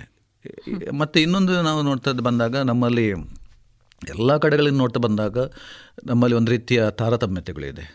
ಮೇಳು ಕೀಳು ಅಂತ ಹೇಳೋದು. ನಮ್ಮ ವಿದ್ಯಾರ್ಥಿಗಳಲ್ಲಿ ಕ್ಲಾಸ್ ಕ್ಲಾಸಿಗೆ ಹೋಗಿ ನಮ್ಮಲ್ಲಿ ಇನ್ಈಕ್ವಾಲಿಟಿ ಕಾನ್ಸೆಪ್ಟ್ಸ್ ಇದೆ. ನಮ್ಮ ವಿದ್ಯಾರ್ಥಿಗಳನ್ನು ಒಂದಷ್ಟು ಈ ಇನ್ಈಕ್ವಾಲಿಟಿ ಇದರಿಂದ ಅಸಮಾನತೆಯ ಅಸಮಾನತೆಯಿಂದ ಹೊರಬರಲಿಕ್ಕೆ ಒಂದು ಅವಕಾಶ ಮಾಡಿಕೊಟ್ಟಿದ್ದೀವಿ. ಹಾಗಾಗಿ ಎನ್ ಎಸ್ ಎಸ್ನ ಸಮಾಜಶಾಸ್ತ್ರ ಮತ್ತು ಎನ್ ಎಸ್ ಎಸ್ನ ಜೊತೆಯಲ್ಲಿ ನಾನು ಇರುವುದರಿಂದ ನನಗೆ ಹಲವಾರು ಕ್ಷೇತ್ರ ಕಾರ್ಯಗಳನ್ನು ಮಾಡಿಕೊಳ್ಳಿಕ್ಕೆ ಒಂದು ಸೈದ್ಧಾಂತಿಕ ದೃಷ್ಟಿಕೋನಗಳು ಸಮಾಜಶಾಸ್ತ್ರದಿಂದ ಬಂದಿದೆ. ಹಾಗಾಗಿ ಮತ್ತು ಅದರ ಜೊತೆಯಲ್ಲಿ ನನಗೆ ಲೈಕ್ ನಮ್ಮ ಸಮಾಜಶಾಸ್ತ್ರದಲ್ಲಿ ಸಂಸ್ಕೃತಿ ಮತ್ತು ಸಮಾಜ ಇರುವುದರಿಂದ ನಮ್ಮದು ದಕ್ಷಿಣ ಕನ್ನಡದಲ್ಲಿ ಬೇರೆ ಬೇರೆ ಸಮುದಾಯಗಳಿದೆ. ಈಗ ಎಸ್ಪೆಷಲಿ ನಮ್ಮ ದಕ್ಷಿಣ ಕನ್ನಡದಲ್ಲಿ ಮಾತೃವಂಶ ಕುಟುಂಬಗಳು ಜಾಸ್ತಿ ಆಗ್ತವೆ ನಮ್ಮ ಎನ್ ಎಸ್ ಎಸ್ ವಿದ್ಯಾರ್ಥಿಗಳು ಮತ್ತು ಸಮಾಜಶಾಸ್ತ್ರ ವಿದ್ಯಾರ್ಥಿಗಳು. ಎಷ್ಟೋ ಸಮಾಜಶಾಸ್ತ್ರ ವಿದ್ಯಾರ್ಥಿಗಳು ರಾಷ್ಟ್ರೀಯ ಸೇವೆ ಯೋಜನೆಯಲ್ಲಿ ಕೂಡ ಇದ್ದರು ಹಾಗಾಗಿ ನಾವೇನು ಮಾಡಿದೆ ಅಂತ ಹೇಳಿದರೆ ಇಲ್ಲಿ ಬರುವಂತಹ ಕೆಲವೊಂದು ಸಮುದಾಯಗಳು ಕುಲಾಲ್ ಸಮುದಾಯಗಳಾಗಿ ಬಿಲ್ಲವ ಸಮುದಾಯ ಆಗಿರ್ಬೋದು ಬಣ್ ಸಮುದಾಯ ಆಗಿರ್ಬೋದು ಅಥವಾ ಕೋಟೆ ಕ್ಷತ್ರಿಯ ಆಗಿರ್ಬೋದು ಮಾರಟಿ ನಾಯಕ ಆಗಿರ್ಬೋದು ಮತ್ತು ಮೊಗವೀರ. ಇಂತಹ ಸಮುದಾಯಗಳು ನಮ್ಮಲ್ಲಿ ಕಂಡುಬರ್ತವೆ. ನಮ್ಮ ವಿದ್ಯಾರ್ಥಿಗಳನ್ನು ಸ್ಟಡಿ ಮಾಡಿದ್ದಾರೆ. ಸ್ಟಡಿ ಮಾಡಿ ಇವತ್ತು ಕೂಡ ದಾಖಲೆಯನ್ನು ದಾಖಲೆಗಳನ್ನು ನಮ್ಮ ಕಾಲೇಜಿನಲ್ಲಿ ಇದೆ ಹಾಗಾಗಿ ಸಮಾಜಶಾಸ್ತ್ರ ಮತ್ತು ಎನ್ ಎಸ್ ಎಸ್ ಈ ಎರಡು ನಾನು ನನ್ನ ತೊಡಿಸ್ಕೊಂಡಿರೋದ್ರಿಂದ ನನಗೆ ಆ ವಿದ್ಯಾರ್ಥಿಗಳಲ್ಲಿ ಆ ರೀತಿ ಕೆಲಸ ಕಾರ್ಯಗಳನ್ನು ಮಾಡಿಕೊಳ್ಳಿಕ್ಕೆ ಆಗಿದೆ. ಇದೊಂದು ದಾಖಲೀಕರಣ ಸಹ ಆಗ್ತದೆ ಅಂತ ಹೇಳುವಂಥದ್ದು. ಹೌದು. ಸಮಾಜವನ್ನು ಒಂದು ಹಂತಕ್ಕೆ ಬದಲಾವಣೆ ಮಾಡಬಲ್ಲಂತಹ ಅಥವಾ ಸಾಮಾಜಿಕ ಮನೋಭಾವವನ್ನು ಬದಲಾಯಿಸಬಲ್ಲಂತಹ ಒಂದಷ್ಟು ಕೆಲಸಗಳನ್ನು ನಾವು ರಾಷ್ಟ್ರೀಯ ಸೇವಾ ಯೋಜನೆಯಲ್ಲಿ ಮಾಡುವುದಕ್ಕೆ ಸಾಧ್ಯ ಇದೆ ಅಂತ ಹೇಳ್ತೀರಿ. ಅಂದಿನ ವಿದ್ಯಾರ್ಥಿಗಳ ಮನೋಭಾವ ಮತ್ತು ಇಂದಿನ ವಿದ್ಯಾರ್ಥಿಗಳ ಮನೋಭಾವವನ್ನು ನೀವು ಗಮನದಲ್ಲಿ ತಗೊಂಡು ಮಾತಾಡೋದಾದರೆ ಎಷ್ಟೋ ಸಲ ಅಂದಿನ ನಮ್ಮ ಬಾಲ್ಯದ ದಿನಗಳ ಸೇವಾ ಮನೋಭಾವನೆಯ ಒಂದು ದೃಷ್ಟಿಕೋನಕ್ಕೂ ಈಗಿನ ವಿದ್ಯಾರ್ಥಿಗಳ ಸೇವಾ ಮನೋಭಾವನೆಯ ದೃಷ್ಟಿಕೋನಕ್ಕೂ ಏನಾದರೂ ವ್ಯತ್ಯಾಸ ಇದೆ ಅಂತ ಗುರುತಿಸ್ತೀರಾ ಹೇಗೆ? ತುಂಬ ವ್ಯತ್ಯಾಸಗಳಿದೆ. ಈಗ ನಾವು ಒಂದು ಹತ್ತು ವರ್ಷದ ಹಿಂದೆ ವಿದ್ಯಾರ್ಥಿಗಳು ಕಾಣೋದಕ್ಕೂ ಈಗಿನ ವಿದ್ಯಾರ್ಥಿಗಳು ಕಾಣೋದಕ್ಕೂ ಬಹಳ ಡಿಫ್ರೆನ್ಸ್ ಇದೆ. ಹೌದು. ಈಗ ಮೊದಲೆಲ್ಲ ವಿದ್ಯಾರ್ಥಿಗಳು ಮನೆಯಲ್ಲಿ ಕೆಲಸ ಮಾಡಿ ಬರುವಂಥ ಮಕ್ಕಳು ಇರ್ತಿದ್ರು. ಈಗ ಕಡಿಮೆ. ಈಗ ಮೊದಲಿನ ನಾವು ನೋಡಿದ್ರೆ ಒಂದು ಹತ್ತು ಹದಿನೈದು ವರ್ಷದ ಹಿಂದಿನ ವಿಚಾರಕ್ಕೂ ಇವತ್ತಿನ ವಿಚಾರಕ್ಕೂ ಬಹಳಷ್ಟು ವ್ಯತ್ಯಾಸಗಳಿದೆ. ಈಗಿನ ಮೊದಲಾದರೆ ಒಂದು ಆ್ಯನ್ಯುವಲ್ ಸ್ಕೀಮ್ ಇರ್ತಾಯಿತ್ತು ಹಾಗೆ ಆ್ಯನ್ಯುವಲ್ ಸ್ಕೀಮಲ್ಲಿ ಇರುವಾಗ ಎನ್ ಎಸ್ ಎಸ್ ಎಲ್ ಬಹಳ ತೊಡಸ್ಕೊಳ್ಳಿಕ್ಕೆ ಅವಕಾಶ ಆಯಿತು ಈಗ ಆಗಲ್ಲ ಈಗ ಸೆಮಿಸ್ಟರ್ ಸ್ಕೀಮ್ ಬಂದ ಮೇಲೆ ಯಾವಾಗ ಸಮಯ ಉಂಟು ಆವಾಗ ನಾವು ವಿದ್ಯಾರ್ಥಿಗಳನ್ನು ತೊಡಸ್ಕೊಳ್ಳಿಕ್ಕೆ ಹೋಗಬೇಕು. ಮೊದಲಲ್ಲ ಮೊದಲು ಒಂದು ವಾರ್ಷಿಕವಾದಂತಹ ಒಂದು ಪಟ್ ಪಠ್ಯಕ್ರಮಗಳಿರುವಾಗ ಅವರಿಗೆ ಇಂತಿಷ್ಟು ಕ್ಯಾಂಪ್ಗಳು ಹೀಗೆ ಮಾಡಲಿಕ್ಕೆ ಒಂದು ಚೌಕಟ್ಟುಗಳು ಬರ್ತಾಯಿತ್ತು ಈಗ ಬಹಳ ಬದಲಾವಣೆ. ಹಾಗಾಗಿ ವಿದ್ಯಾರ್ಥಿಗಳಿಗೆ ಕೂಡ ಒಂದು ಸಮರ್ಪಕ ರೀತಿಯಲ್ಲಿ ಅವರನ್ನು ತೊಡಸ್ಕೊಳ್ಳಿಕ್ಕೆ ಆಗ್ತದೆ ಅಂತ ನಮಗೆ ಹೇಳಕ್ಕಾಗಲ್ಲ ಅಥವಾ ಎಲ್ಲ ವಿದ್ಯಾರ್ಥಿಗಳನ್ನು ಕೂಡ ಸಮರ್ಪಕವಾಗಿ ಬಳಕೆ ಮಾಡಲಿಕ್ಕಾಗ್ತಿಲ್ಲ ವಿದ್ಯಾರ್ಥಿಗಳ ಮನೋಭಾವನೆಗಳು ಕೂಡ ಅಷ್ಟೇ. ರಾಷ್ಟ್ರೀಯ ಸೇವೆ ಯೋಜನೆಯಲ್ಲಿ ಪರಿಪೂರ್ಣವಾಗಿ ಮೊದಲಿನ ವಿದ್ಯಾರ್ಥಿಗಳಿಗೆ ಸಿಗ್ತಾ ಇತ್ತು. ಅದರಿಂದ ಮೊದಲ ವಿದ್ಯಾರ್ಥಿಗಳು ಶ್ರಮಜೀವಿಗಳು ಹೆಚ್ಚು ಕಾಣ್ತಿದ್ದೀವಿ ಇತ್ತೀಚೆಗೆ ನಾವು ಕೊಂಡು ಬಂದಾಗ ಇತ್ತೀಚಿನ ದಿನಗಳಲ್ಲಿ ಪ್ರತಿಭಾ ದೃಷ್ಟಿಯಲ್ಲಿ ನಾವು ಹೆಚ್ಚು ಸಬಲಿ ಸಬಲತೆಯನ್ನು ಕಾಣ್ತಿದ್ದಾರೆ. ಮೊದಲಿನ ವಿದ್ಯಾರ್ಥಿಗಳು ಕೂಡ ಇತ್ತು ಆದರೆ ಶ್ರಮದಾನದಲ್ಲಿ ಮೊದಲು ಒಂದು ನಾವು ಯಾವುದೋ ಒಂದು ಕೆಲಸ ಕಾರ್ಯ ಇದ್ದರೆ ಅದನ್ನು ಪರಿಪೂರ್ಣವಾಗಿ ಬರ್ತೋಯ್ತು ಇವಾಗ ಪರಿಪೂರ್ಣ ಆಗ್ತದೆ ಅಂತ ಹೇಳಲಿಕ್ಕಾಗಲ್ಲ. ಆದರೆ ಇವತ್ತಿನ ಸಾಂಸ್ಕೃತಿಕ ಕ್ಷೇತ್ರ ಆಗಿರ್ಬೋದು ಸಾಹಿತ್ಯ ಕ್ಷೇತ್ರ ಆಗಿರ್ಬೋದು ಆ ನಿಟ್ಟಿನಲ್ಲಿ ನಮ್ಮ ವಿದ್ಯಾರ್ಥಿಗಳು ತುಂಬ ಮೇ ಮುಂದೆ ಬರ್ತಿದ್ದಾರೆ. ಈ ಒಂದು ಡಿಫ್ರೆನ್ಸನ್ನು ನಾವು ಕಾಣ್ತಾ ಇದ್ದೀವಿ. ಇದೆಲ್ಲದರ ಜೊತೆಗೆ ಅಂದಿನ ಆ ದಿನಗಳಲ್ಲಿ ನಾವು ನಮ್ಮ ಜೀವನದ ಒಂದು ಭಾಗ ಆಗಿ ರಾಷ್ಟ್ರೀಯ ಸೇವಾ ಯೋಜನೆಯನ್ನು ತೊಡಗಿಸಿಕೊಳ್ತಾ ಇದ್ದೆವು ಅಷ್ಟೇ. ಈಗ ಅದು ಪಠ್ಯದ ಭಾಗ ಆಗಿದೆ. ಅವರಿಗೆ ಅದಕ್ಕೆ ಆಗಿರುವ ಒಂದು, ಒಂದಿಷ್ಟು ಅಂಕಗಳನ್ನು ನಾವು ನೀಡಬೇಕಾಗಿದೆ. ಈ ನಿಟ್ಟಿನಲ್ಲಿ ನಮ್ಮ ಅಂದಿನ ತೊಡಗಿಸಿಕೊಳ್ಳುವಿಕೆಗೆ ಮತ್ತು ಇಂದಿನ ತೊಡಗಿಸಿಕೊಳ್ಳುವಿಕೆಗೆ ಏನು ವ್ಯತ್ಯಾಸ ಗಮನಿಸ್ತೀರಿ? ಈ ವಿಷಯದಲ್ಲಿ ನಾನು ಮಂಗಳೂರು ವಿಶ್ವವಿದ್ಯಾಲಯನ ನಾನು ಕೃತಜ್ಞ ಸಲ್ಲಿಸಬೇಕು. ಬೇರೆ ಎಲ್ಲಿ ಕೂಡ ಯಾವ ವಿಶ್ವವಿದ್ಯಾಲಯದಲ್ಲಿ ಕೂಡ ರಾಷ್ಟ್ರೀಯ ಸೇವೆ ಯೋಜನೆಗೆ ಕ್ರೆಡಿಟ್ ಅಂಕಗಳಿರಲಿಲ್ಲ ಮ ಕ್ರೆಡಿಟ್ ಅಂಕಗಳನ್ನು ಕೊಟ್ಟದ್ದೇ ಮಂಗಳೂರು ವಿಶ್ವವಿದ್ಯಾಲಯ. ಈಗ ನಮ್ಮಲ್ಲಿ ಹಿಂದೆ ಈಗ ಹೊಸ ಶಿಕ್ಷಣ ನೀತಿಗಿಂತ ಬರುವ ಮೊದಲು ನಮ್ಮಲ್ಲಿ ಹೇಗಿತ್ತು ಅಂತ ಹೇಳಿದ್ರೆ ಒಂದು ಐವತ್ತು ಅಂಕಗಳನ್ನು ನೀಡ್ತಾಯಿದ್ರು ಯಾವುದೇ ಪಠ್ಯೇತರ ಕಾರ್ಯಕ ಚಟುವಟಿಕೆ ಕೂಡ ವಿದ್ಯಾರ್ಥಿಗೆ ಒಂದು ಅದಕ್ಕೆ ಅಂಕಗಳು ನೀಡ್ತಿದ್ರು. ಅದು ಅವರ ಸರ್ಟಿಫಿಕೇಟ್ನಲ್ಲಿ ಕೂಡ ಬರ್ತಾ ಇತ್ತು.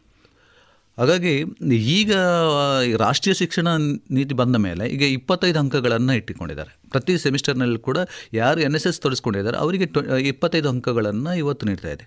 ಹಾಗಾಗಿ ವಿದ್ಯಾರ್ಥಿಗಳಿಗೆ ಕಲಿಕೆ ಜೊತೆಯಲ್ಲಿ ಅವರ ಒಂದು ಏನು ಸಕ್ಸಸ್ನ ಇದರಲ್ಲಿ ಪದವಿ ಪಡೆಯುವಾಗ ಅವರ ಸರ್ಟಿಫಿಕೇಟ್ನಲ್ಲಿ ಕೂಡ ಎನ್ ಎಸ್ ಎಸ್ನ ಅಂಕಗಳು ಬರಲುವಂತ ಸಾಧ್ಯ ಆಗಿದೆ.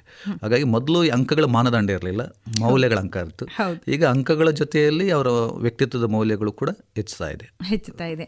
ಮತ್ತು ಮುಂದಿನ ಅಧ್ಯಯನಕ್ಕೆ ಇದರಿಂದ ಏನಾದರೂ ಪ್ರಯೋಜನ ಆಗಬಹುದು ಅಂತ ಹೇಳ್ತೀರಾ ಹೇಗೆ?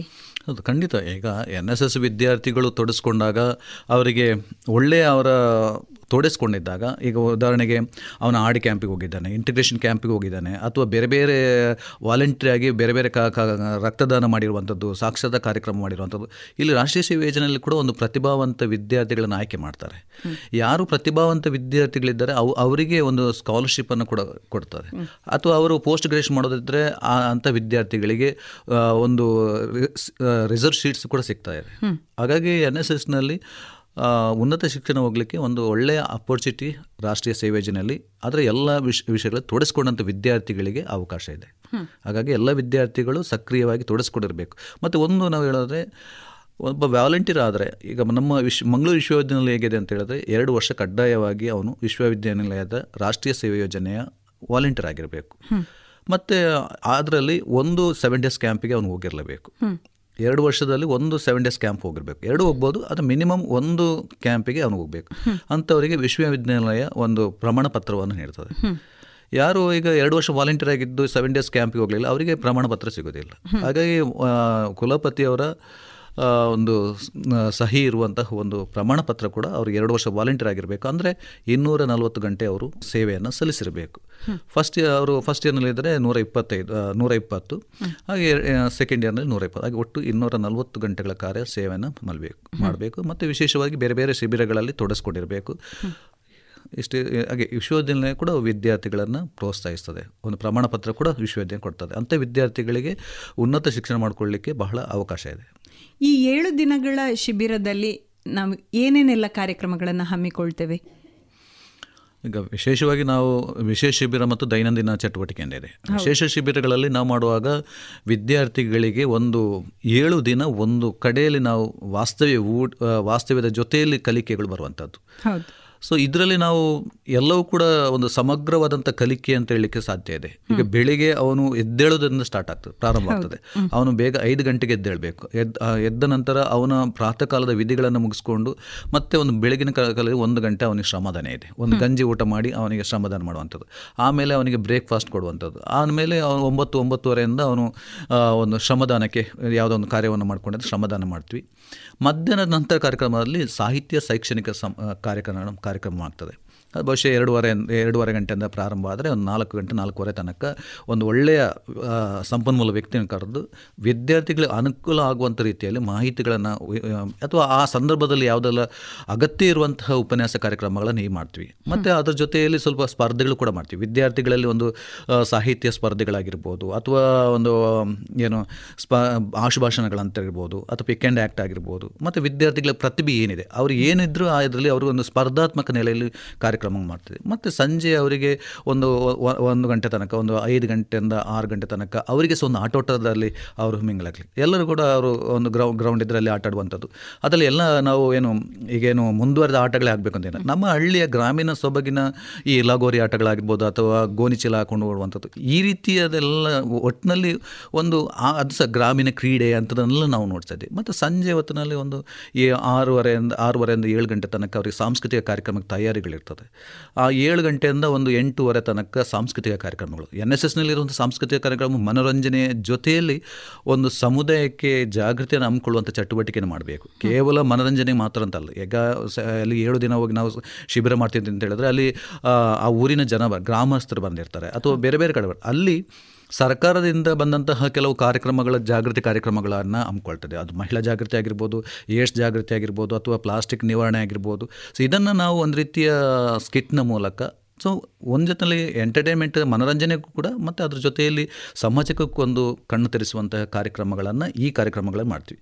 ಮತ್ತು ಅವರಿಗೆ ಭೋಜನ ಭೋಜನ ಆದ ಮೇಲೆ ಒಂದು ಅವಲೋಕನ ಅಂತ ಇರ್ತದೆ. ಅವಲೋಕನ ಅಂತ ಹೇಳಿದ್ರೆ ವಿದ್ಯಾರ್ಥಿಗಳು ಆ ದಿನದಲ್ಲಿ ಏನು ಮಾಡಿದ್ದಾರೆ, ಏನು ಮಾಡಿಲ್ಲ, ಒಂದು ಅವಲೋಕನ ಮಾಡ್ಕೊಳ್ಳುವಂಥದ್ದು, ಅಧಿಕಾರಿ ಜೊತೆಯಲ್ಲಿ ಅವರು ಸಮಾಲೋಚನೆ ನಡೆಸುವಂಥದ್ದು ಈಗ ಒಂದು ಪ್ಲ್ಯಾನ್ ಮಾಡುವಂಥದ್ದು, ಅದು ಲೈಫ್ನಲ್ಲಿ ಬಹಳ ಅಗತ್ಯ. ಈಗ ನಾಳೆ ನಾನು ಏನು ಮಾಡಬೇಕು, ಮತ್ತು ಇವತ್ತಿನ ಕಾರ್ಯ ಆಯಿತು, ಅದನ್ನು ಅವಲೋಕಿಸುವಂತಹ ಒಂದು ಒತ್ತು ನಾವು ರಾತ್ರಿ ಮಲಗೋ ಹೊತ್ತಿನಲ್ಲಿ ಮಾಡ್ತೀವಿ. ಮತ್ತು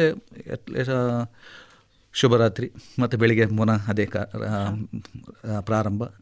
ಈ ಒಂದು ಏಳು ದಿನಗಳಲ್ಲಿ ಕಾರ್ಯಕ್ರಮಗಳು ಈಗ ನಡೀತಾ ಹೋಗ್ತಾರೆ ಹಾಗಾಗಿ ಏಳು ದಿವಸದ ಕಾರ್ಯಕ್ರಮ ಆಗಿ ಒಬ್ಬ ವಿದ್ಯಾರ್ಥಿ ಶಿಬಿರ ಮುಗಿಸಿ ಹೋಗುವಾಗ ಒಂದಷ್ಟು ಏನೋ ಒಂದು ಕಲಿಕೆ ಕಲ್ತಿದ್ದೀನಿ ಅಂತ ಹೇಳುವಂತಹ ವಿಚಾರ ಅವರ ಮುಖದಿಂದ ಗೊತ್ತಾಗ್ತದೆ. ಮತ್ತು ಬೇಸರ ಕೂಡ ಇರ್ತದೆ ಕೆಲವು ಕಡೆ. ಯಾಕಂತ ಹೇಳಿದ್ರೆ ಈ ಆ ಎಷ್ಟೋ ಫೀಲ್ಡಲ್ಲಿದ್ದವರು ಒಂದು ಏಳು ದಿನ ಬೇರೆ ಬೇರೆ ವಿದ್ಯಾರ್ಥಿಗಳು, ಅಧಿಕಾರಿಗಳ ಜೊತೆ ಇದ್ದು ಅವತ್ತು ಮನೆಗೆ ಹೋಗ್ತಾ ಇದೆ ಅಂತ ಹೇಳಿದ್ರೆ ಸ್ವಲ್ಪ ಬೇಸರ ಕೂಡ ಇರ್ತದೆ. ಹಾಗೆ ಕಲಿಕೆ, ಎನ್ ಎಸ್ ಎಸ್ ವಿಶೇಷ ಶಿಬಿರ ವಿದ್ಯಾರ್ಥಿಗಳಿಗೆ ಸಮಗ್ರ ಕಲಿಕೆಗೆ ಅವಕಾಶ. ಒಟ್ಟು ರಾಷ್ಟ್ರೀಯ ಸೇವಾ ಯೋಜನೆಯಲ್ಲಿ ಏನಾದರೂ ಯೋಜನೆಯ ಕಾರ್ಯಕ್ರಮಗಳಲ್ಲಿ ಇನ್ನೂ ಏನಾದರೂ ಬದಲಾವಣೆಗಳು ಬಂದರೆ ವಿದ್ಯಾರ್ಥಿಗಳಿಗೆ ಹೆಚ್ಚು ಉಪಯೋಗ ಆಗಬಹುದು ಅಂತ ನಿಮಗೇನಾದರೂ ಅನ್ನಿಸ್ತದ ಹೀಗೆ? ಖಂಡಿತ. ಈಗ ಇನ್ನು ಮೊದಲನೇ ಕಾರ್ಯಕ್ರಮಕ್ಕಿಂತ ನಾವು ಬದಲಾವಣೆ ಮಾಡಿಕೊಳ್ಳೇಬೇಕು. ನಮಗೆಲ್ಲರಿಗೂ ಗೊತ್ತಿದೆ ಈಗ ಒಂದು ಕೊರೋನಾ ಸಂಘದ ಕಾಲ ಬರ್ತಾ ಇದೆ. ನಿಮಗೆ ಗೊತ್ತಿರ್ಬೋದು ನಾವು ಎರಡು ಸಾವಿರದ ಹತ್ತೊಂಬತ್ತರ ನಂತರ ಇಪ್ಪತ್ತರ ಮಾರ್ಚ್ ನಂತರ ಎನ್ ಎಸ್ ಎಸ್ನ ಕಾರ್ಯರೂಪಗಳು ಚೇಂಜ್ ಆಗ್ತಾ ಇದೆ. ಇವತ್ತಿನ ಸಂದಿಗ್ಧ ಸಮಯ ಇದೆ ಎಷ್ಟೋ ನಮ್ಮ ರಾಷ್ಟ್ರೀಯ ಸೇವೆ ವಿದ್ಯಾರ್ಥಿಗಳು ಇವತ್ತು ಕೊರೋನಾ ಜಾಗೃತಿ ಕಾರ್ಯಕ್ರಮ ಮಾಡ್ತಾಯಿದ್ವಿ ಆ ಜೊತೆಯಲ್ಲಿ ಮೊದಲೆಲ್ಲ ನಾವು ಕೊರೋನಾ ಬರೋದು ಹೇಗೆ ತಡೆ ಹಿಡಿಯುವಂಥದ್ದು ಇಷ್ಟೆಲ್ಲ ಮಾಡ್ತಾಯಿದ್ವಿ ಸ್ಯಾನಿಟೈಸರ್ ಹಾಕೊಳ್ಳುವಂಥದ್ದು ಮಾಸ್ಕ್ ಹಾಕೊಳ್ಳುವಂಥದ್ದು ಮತ್ತು ಅಂತರವನ್ನು ಕಾಯ್ದುಕೊಳ್ಳುವಂಥದ್ದು. ಮನೆ ಮನೆಗೆ ತಿಳಿಸುವಂಥ ಕಾರ್ಯಕ್ರಮಗಳು ಇವತ್ತು ಎನ್ ಎಸ್ ಎಸ್ ವಿದ್ಯಾರ್ಥಿಗಳು ಸ್ವಯಂ ಸೇವಕರು ಮಾಡ್ತಾ ಇದ್ದಾರೆ. ಆ ನಂತರದ ಈಗ ಬಂದಾಗ ವ್ಯಾಕ್ಸಿನೇಷನ್ ಬಂತು. ವ್ಯಾಕ್ಸಿನೇಷನ್ ಬಂದಾಗ ಕೂಡ ಎನ್ ಎಸ್ ಎಸ್ ವಿದ್ಯಾರ್ಥಿಗಳ ರೆಸ್ಪಾನ್ಸಿಬಿಲಿಟಿ ಜಾಸ್ತಿ ಆಗ್ತಾ ಇದೆ. ಮನೆ ಮನೆಗೆ ಇವತ್ತು ವ್ಯಾಕ್ಸಿನೇಷನ್ ತಗೊಳ್ಕೊಳ್ಳೋ ತೆಗೆದುಕೊಳ್ಳುವಂತಹ ಅಭಿಯಾನ ಕಾರ್ಯಕ್ರಮ ಮಾಡ್ತಾ ಇದ್ವಿ. ಆಯಿತು ಅಭಿಯಾನ ವ್ಯಾಕ್ಸಿನೇಷನ್ ಬಂತು ಅಭಿಯಾನ ಆಯಿತು. ಆಮೇಲೆ ಈಗ ಎರಡನೇ ಡೋಸನ್ನು ಕೂಡ ನಾವು ಕೊಡ್ತಾ ಇದ್ವಿ. ಎಷ್ಟೋ ಕುಟುಂಬದಲ್ಲಿ ಎಷ್ಟೋ ವ್ಯಕ್ತಿಗಳು ಇವತ್ತು ಎರಡನೇ ಡೋಸ್ ತಗೊಂಡಿಲ್ಲ. ಆ ಇದರಲ್ಲಿ ಸಮೀಕ್ಷೆಯಲ್ಲಿ ವಿದ್ಯಾ ನಮ್ಮ ಎನ್ ಎಸ್ ಎಸ್ ವಿದ್ಯಾರ್ಥಿಗಳು ತೋರಿಸ್ತಾ ಇದ್ದಾರೆ.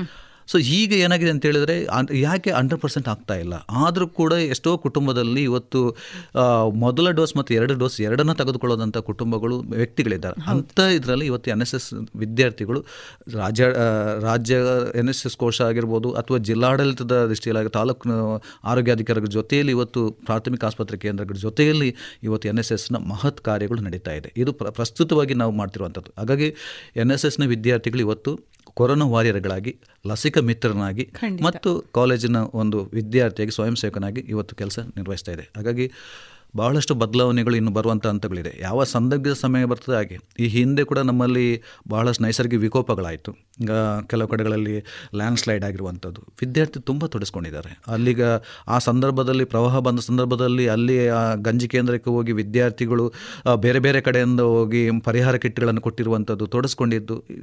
ಹಾಗಾಗಿ ಇನ್ನು ಬರುವ ದಿನಗಳಲ್ಲಿ ರಾಷ್ಟ್ರೀಯ ಸೇವೆ ಯೋಜನೆಯ ವಿದ್ಯಾರ್ಥಿಗಳು ಯಾವ ಸಂದರ್ಭದಲ್ಲಿ ಕೂಡ ಎಚ್ಚೆತ್ತುಕೊಂಡು ಇರಬೇಕು ಅಂತ ಹೇಳುವಂಥದ್ದು ಅನಿವಾರ್ಯತೆ ಇವತ್ತು ಬರ್ತಾ ಇದೆ. ಇಷ್ಟು ವರ್ಷಗಳಿಂದ ಹಲವಾರು ವಿದ್ಯಾರ್ಥಿಗಳ ಜೊತೆಗೆ ನೀವು ಬೆರೆತವರು. ಆ ಕಾರಣಕ್ಕಾಗಿ ಈ ಪ್ರಶ್ನೆ ಕೇಳ್ತಾ ಇದ್ದೇನೆ. ವಿದ್ಯಾರ್ಥಿಗಳು ತಮ್ಮ ಗುರಿಯನ್ನು ಅರಿತುಕೊಳ್ಳುವಲ್ಲಿ ಹಿಂದೆ ಸರಿತಾ ಇದ್ದಾರೆ ಅಂತ ನಿಮಗೇನಾದರೂ ಅನ್ನಿಸಿದ್ದಿದೆಯಾ? ಹೌದು ಕೆಲವು ವಿದ್ಯಾರ್ಥಿಗಳು ಯಾಕಂತ ಹೇಳಿದ್ರೆ ಒಡನಾಟ ಕೆಲವು ಸಲ ದಾರಿ ತಪ್ಪಿಸ್ತದೆ.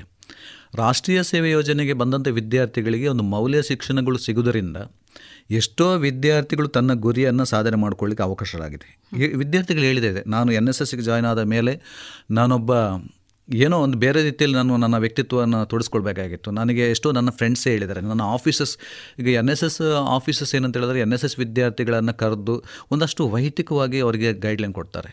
ನೋಡು, ನೀನು ಹೀಗಿರಬೇಕು, ನೀನು ಅದು ಗುರಿ ಅದು ಎಷ್ಟೋ ಮಟ್ಟಿಗೆ ಅವನ್ನ ಪರಿವರ್ತನೆ ಮಾಡಲಿಕ್ಕಾಗ್ತದೆ. ಎನ್ ಎಸ್ ಎಸ್ ಅಲ್ಲಿ ಪ್ರೀತಿಯ ಮೂಲಕ ಒಂದು ತಿದ್ದುಪಡಿಯಿಂದ ಇರ್ತದೆ.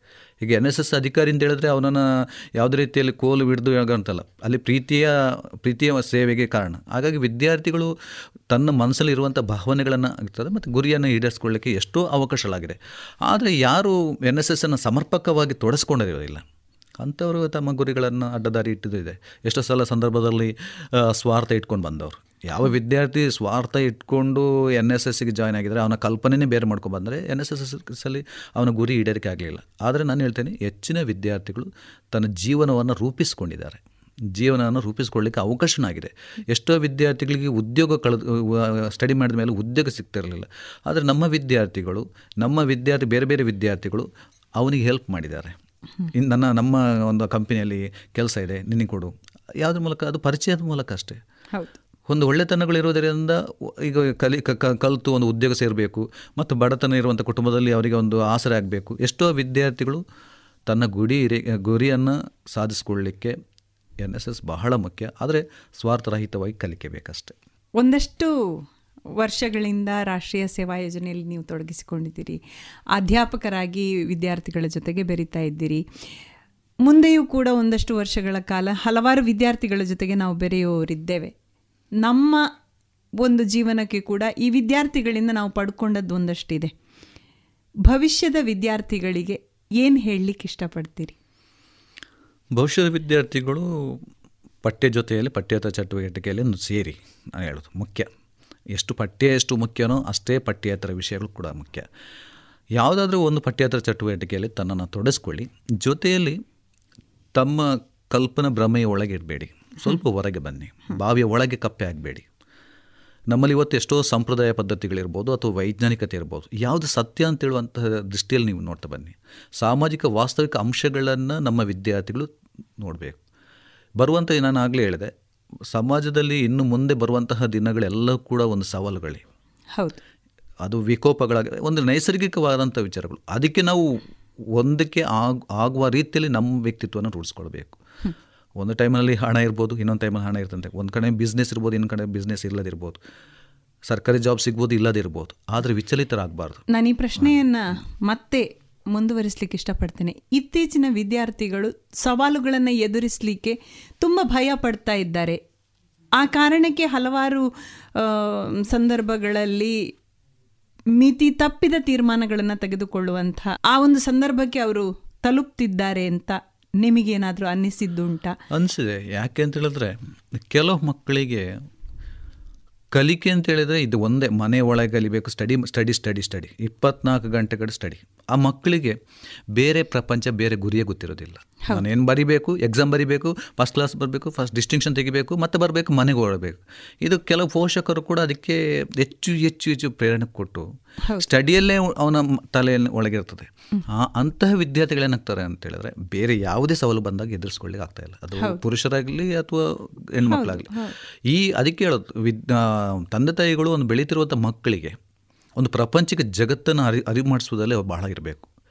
ಸ್ಟಡಿ ನಾನು ಆಗಲೇ ಹೇಳಿದೆ. ಒಂದು ಹಂತ ತನಕ ಸ್ಟಡಿ ಇರ್ತದೆ. ಆ ಮಂತ್ರ ಆ ನಂತರ ಅವರು ತಮ್ಮ ಸಮುದಾಯದ ಜೀವನಕ್ಕೆ ಹೋಗುವಾಗ ಸಂದರ್ಭದಲ್ಲಿ ಆ ಗುರಿಗಳನ್ನು ಇಡಬೇಕು. ಹಾಗಾಗಿ ಪೋಷಕರು ಮಕ್ಕಳನ್ನು ಹೆಚ್ಚು ಹೆಚ್ಚು ಯಾವ ಮಕ್ಕಳಿಗೆ ಪ್ರೀತಿಯಿಂದ ಹೇಳಿದಾಗ ಅವರು ಕಲಿತಾರೆ. ಮತ್ತು ಅವರು ಒಂದು ಅವರ ಮನಸ್ಸಲ್ಲಿ ಬರಬೇಕು ನಾನು ಕಲಿಬೇಕು. ಅದರ ಜೊತೆಯಲ್ಲಿ ಪಠ್ಯೇತರ ವಿಚಾರಗಳಲ್ಲಿ ಕೂಡ ಹೆಚ್ಚು ಸ್ಪಂದಿಸುವಂತ ಬಂದರೆ ಸ್ವಲ್ಪ ಮಕ್ಕಳಿಗೆ ಸವಾಲನ್ನು ಎದುರಿಸ್ಕೊಳ್ಳಿಕ್ಕೆ ಖಂಡಿತ ಸಾಧ್ಯ ಇದೆ. ಮಕ್ಕಳು ಮನೆಯಿಂದ ಹೊರಗೆ ಉಳಿದ್ರೆ ದಾರಿ ತಪ್ತಾರೆ ಅನ್ನುವ ಯೋಚನೆ ಇದೆ. ಈ ಬಗ್ಗೆ ನೀವೇನು ಹೇಳ್ತೀರಿ? ಖಂಡಿತ. ಅದು ಹೆಚ್ಚಿನವರಿಗೆ ಅದೊಂದು ಮನೆಯಿಂದ ಹೋದ್ರೇ ತೃಪ್ತಿ. ಮನೆಯಿಂದ ಹೋದ್ರೆ ಬೇರೆಯವರು ಬೇರೆ ಕಡೆಯಲ್ಲಿದ್ದರೆ ಏನೋ ಒಂದು ಹೆಣ್ಣು ಮಕ್ಕಳಲ್ಲಿ ಬೇರೆ ರೀತಿ ಮಾಡೋದು ಗಂಡು ಮಕ್ಕಳನ್ನೇ ಬೇರೆ ಏನೇನು ಮಾಡ್ತಾರೆ ಅಂತ ಹೇಳೋದು ದಾರಿ ತಪ್ಪಿದ್ದಾರೆ ಇಲ್ಲ ಅಂತಲ್ಲ ದಾರಿ ತಪ್ಪಿದ್ದಾರೆ. ಬಟ್ ಅಲ್ಲಿ ಟೀಚರ್ಸ್ ಅವರ ಪಾತ್ರ ತುಂಬ ಇದೆ. ಈಗ ಎಷ್ಟೋ ಕಡೆಗಳಲ್ಲಿ ನಾವು ಪೋಷಕರನ್ನು ಮಾತ್ರ, ಪೋಷಕರು ಯಾರನ್ನು ನಂಬಿಬಿಡ್ತಾರೆ? ನಮ್ಮ ಈಗ ಎನ್ ಎಸ್ ಎಸ್ ಅಧಿಕಾರಿಗಳು ಒಂದು ಕ್ಯಾಂಪಿಗೆ ಕಲಿಸಬೇಕಾದ್ರೆ ಎನ್ ಎಸ್ ಎಸ್ ಅಧಿಕಾರಿಯ ಮೇಲೆ ಹೆಚ್ಚು ನಂಬಿಕೆ ಇರ್ತಾರೆ. ಅದಕ್ಕಾಗಿ ನಮ್ಮ ಎನ್ ಎಸ್ ಎಸ್ ಅಧಿಕಾರಿಗಳು ಕೂಡ ಅಷ್ಟೇ ನಂಬಿಕೆಯನ್ನು ಉಳಿಸ್ಕೊಳ್ಬೇಕು ನಾವು. ಎನ್ ಎಸ್ ಎಸ್ ಅಂತ ಹೇಳಿದ್ರೆ ಒಂದು ನಂಬಿಕೆ. ಯಾರ ನಡುವೆ ನಂಬಿಕೆ? ವಿದ್ಯಾರ್ಥಿಗಳ ನಂಬಿಕೆ ಮತ್ತು ಪೋಷಕರ ಮತ್ತು ನಮ್ಮ ಪ್ರಾನ್ಸ್ಪಾಲರ್ ನಂಬಿಕೆ. ಅವ್ರ ಮೂವರು ಕೂಡ ನಮ್ಮ ಮೇಲೆ ಒಂದು ಇಟ್ಕೊಂಡು ಒಂದು ಐವತ್ತು ವಿದ್ಯಾರ್ಥಿಗಳು ನಮ್ಮ ಜೊತೆಯಲ್ಲಿ ಬರ್ತಾರೆ. ಅಥವಾ ಇಡೀ ಆಡಳಿತ ಮಂಡಳಿ ಕೂಡ ಅಷ್ಟೇ. ಈಗ ನೂರು ಈಗ ಒಂದು ಒಂದು ಯೂನಿಟ್ ಅಂತ ಹೇಳಿದ್ರೆ ನೂರು ಮಂದಿ. ಎರಡು ಯೂನಿಟ್ ಅಂದ್ರೆ ಇನ್ನೂರು ಮಂದಿ. ಆ ಇನ್ನೂರು ಮಂದಿಯನ್ನು ನಾವು ಎನ್ರೋಲ್ಮೆಂಟ್ ಮಾಡಿದ ಮೇಲೆ ಒಂದು ಸ್ವಲ್ಪ ಹೆಚ್ಚು ರೆಸ್ಪಾನ್ಸಿಬಿಲಿಟಿ ಎನ್ ಎಸ್ ಎಸ್ ಆಫೀಸರ್ದು ಹೌದು. ಹಾಗಾಗಿ ಎನ್ ಎಸ್ ಆಫೀಸರ್ ಆಫೀಸರು ಮೊದಲು ನಂಬಿಕೆಯನ್ನು ಉಳಿಸ್ಕೊಳ್ಬೇಕು. ಯಾವ ನಂಬಿಕೆ ಅಂತ ಹೇಳಿದ್ರೆ ಪೋಷಕರು ಯಾವುದೇ ಒಂದು ಶಿಬಿರಕ್ಕೆ ಕಳಿಸ್ಬೇಕಾದ್ರೆ ಹಿಂದೇಟ್ ಆಗ್ತಾರೆ. ಯಾಕೆ ಹಿಂದೇಟ್ ಆಗ್ತಾರೆ ಅಂತ ಹೇಳಿದ್ರೆ ಅಲ್ಲಿ ಏನಾಗ್ತದೆ ಏನೋ ಅಥವಾ ಇತ್ತೀಚಿನ ಸನ್ನಿವೇಶ ಕೂಡ ಹಾಗೆ ಇದೆ. ಹೆಣ್ಣು ಮಕ್ಕಳು ಒಂದು ಹೋಗುವ ಲೇಟ್ ಆಗುವಂಥದ್ದು ಹೋಗುವ ಅಥವಾ ಅಲ್ಲಿ ದಾರಿ ಮಧ್ಯದಲ್ಲಿ ಏನಾಗ್ತದೋ ಅಥವಾ ಬೇರೆಯವರು ಒಂದು ಕಡೆಯಲ್ಲಿ ಇರುವಾಗ ಅವ್ರು ಏನು ಮಾಡ್ತಾರೋ. ಸೊ ಅದಕ್ಕಾಗಿ ನಮ್ಮಲ್ಲಿ ಹೆಣ್ಣು ಮಕ್ಕಳನ್ನು ರಕ್ಷಣೆ ಮಾಡುವಂಥ ದೃಷ್ಟಿಯಲ್ಲಿ ಹೆಣ್ಣು ಒಬ್ಬ ಮಹಿಳಾ ಅಧಿಕಾರಿ ಇರಲೇಬೇಕಾಗ್ತದೆ. ಒಂದು ಮಹಿಳೆ ಮತ್ತು ಪುರುಷರಲ್ಲಿ ಆದರೆ ಎರಡು ನೀಟಿದ್ದಾಗ ಒಂದು ಮಹಿಳಾ ಅಧಿಕಾರಿ, ಒಂದು ಪುರುಷ ಅಧಿಕಾರಿ ಇದ್ದರೆ ಬೆಸ್ಟ್. ಮತ್ತು ಯಾವುದೋ ಸಂದರ್ಭ ಬಂದಾಗ ಕೂಡ ಅಲ್ಲಿ ಹೆಣ್ಮಕ್ಳನ್ನ ನೋಡ್ಕೊಳ್ಳಿಕ್ಕೆ ಜೊತೆಯಲ್ಲಿ ಒಬ್ಬರು ಆಫೀಸರ್ಸ್ ಅಥವಾ ಅಧ್ಯಾಪಕರು, ಅಧ್ಯಾಪಕಿಯರು ಕೂಡ ಇದ್ದರೆ ಸಹ ಒಳ್ಳೆಯದು ಮತ್ತು ಈಗ ನಾವು, ಈಗ ನೀವು ಹೇಳಿದಾಗೆ ಹಿಂದೇಟ್ ಹಾಕ್ತಾರೆ. ಖಂಡಿತವಾಗಿ ಹಿಂದೇಟ್ ಹಾಕ್ತಾರೆ. ಯಾಕಂತ ಹೇಳಿದ್ರೆ ಅಂತಹ ಒಂದಿದೆ ಆದರೆ ಕಾಲೇಜಿನ ಒಂದು ಪ್ರತಿಷ್ಠೆಗಳು ಕೂಡ ಮುಖ್ಯ ಅಲ್ಲಿ. ಕಾಲೇಜುಗಳು ಕೂಡ ರೆಸ್ಪಾನ್ಸಿಬಿಲಿಟಿ ವಹಿಸ್ಕೊಳ್ಬೇಕು ತಂದೆ ತಾಯಿ ಎಷ್ಟು ರೆಸ್ಪಾನ್ಸಿಬಿಲಿಟಿ ಅಷ್ಟೇ ಕಾಲೇಜುಗಳು ಕೂಡ ಇದೆ. ಖಂಡಿತ. ಅದಕ್ಕಾಗಿ ಒಂದು ಚೌಕಟ್ಟುಗಳು ಮುಖ್ಯ. ವಿದ್ಯಾರ್ಥಿಗಳು ಎಲ್ಲಿ ಇರಬೇಕಾದ್ರೂ ಒಂದು ಚೌಕಟ್ಟುಗಳಿರಬೇಕು ಅಲ್ಲಿಂದ ಹೋಗಿ ಬರುವಾಗ ಅವ್ರು ಎಲ್ಲಿದ್ದಾರೆ ಏನಿದ್ದಾರೆ ಕೇಳುವಂಥದ್ದು ಮತ್ತು ಎಲ್ಲದು ಹೋಗಬೇಕು ಅಂತಾದರೆ ಅದು ಎಲ್ಲಿ ಹೋಗಿದ್ದೆ ಎಲ್ಲಿ ಬರಬೇಕು. ಸೊ ಇದು ದಿನನಿತ್ಯದ ಕರ್ಮ ಆದರೆ ಯಾವ ಪೋಷಕರು ಕೂಡ ಮಕ್ಕಳನ್ನು ನಮ್ಮ ಜೊತೆಯಲ್ಲಿ ಕಳಿಸ್ಲಿಕ್ಕೆ ಏನಿಂದ ಆಗಲ್ಲ ನನಗೆ ಎಷ್ಟೋ ನಾನು ಹೇಳಿದಲ್ಲ ನಾನು ಒಂಬತ್ತು ಕ್ಯಾಂಪ್ಗಳನ್ನು ಇಲ್ಲಿ ಮಾಡಿದ್ದೀನಿ. ಯಾವ ಕ್ಯಾಂಪ್ನಲ್ಲಿ ಕೂಡ ಪ್ಯಾರೆಂಟ್ಸ್ಗಳು ಬಂದಿಲ್ಲ. ಕೆಲವು ಕಡೆ ಆಗಿದೆ ಈಗ ಕ್ಯಾಂಪ್ ಮುಗಿಸ್ಕೊಂಡು ಹೋದ ಮೇಲೆ ಅವರಿಗೆ ಹುಷಾರಿಲ್ಲದಾಗಿರುವಂಥದ್ದು.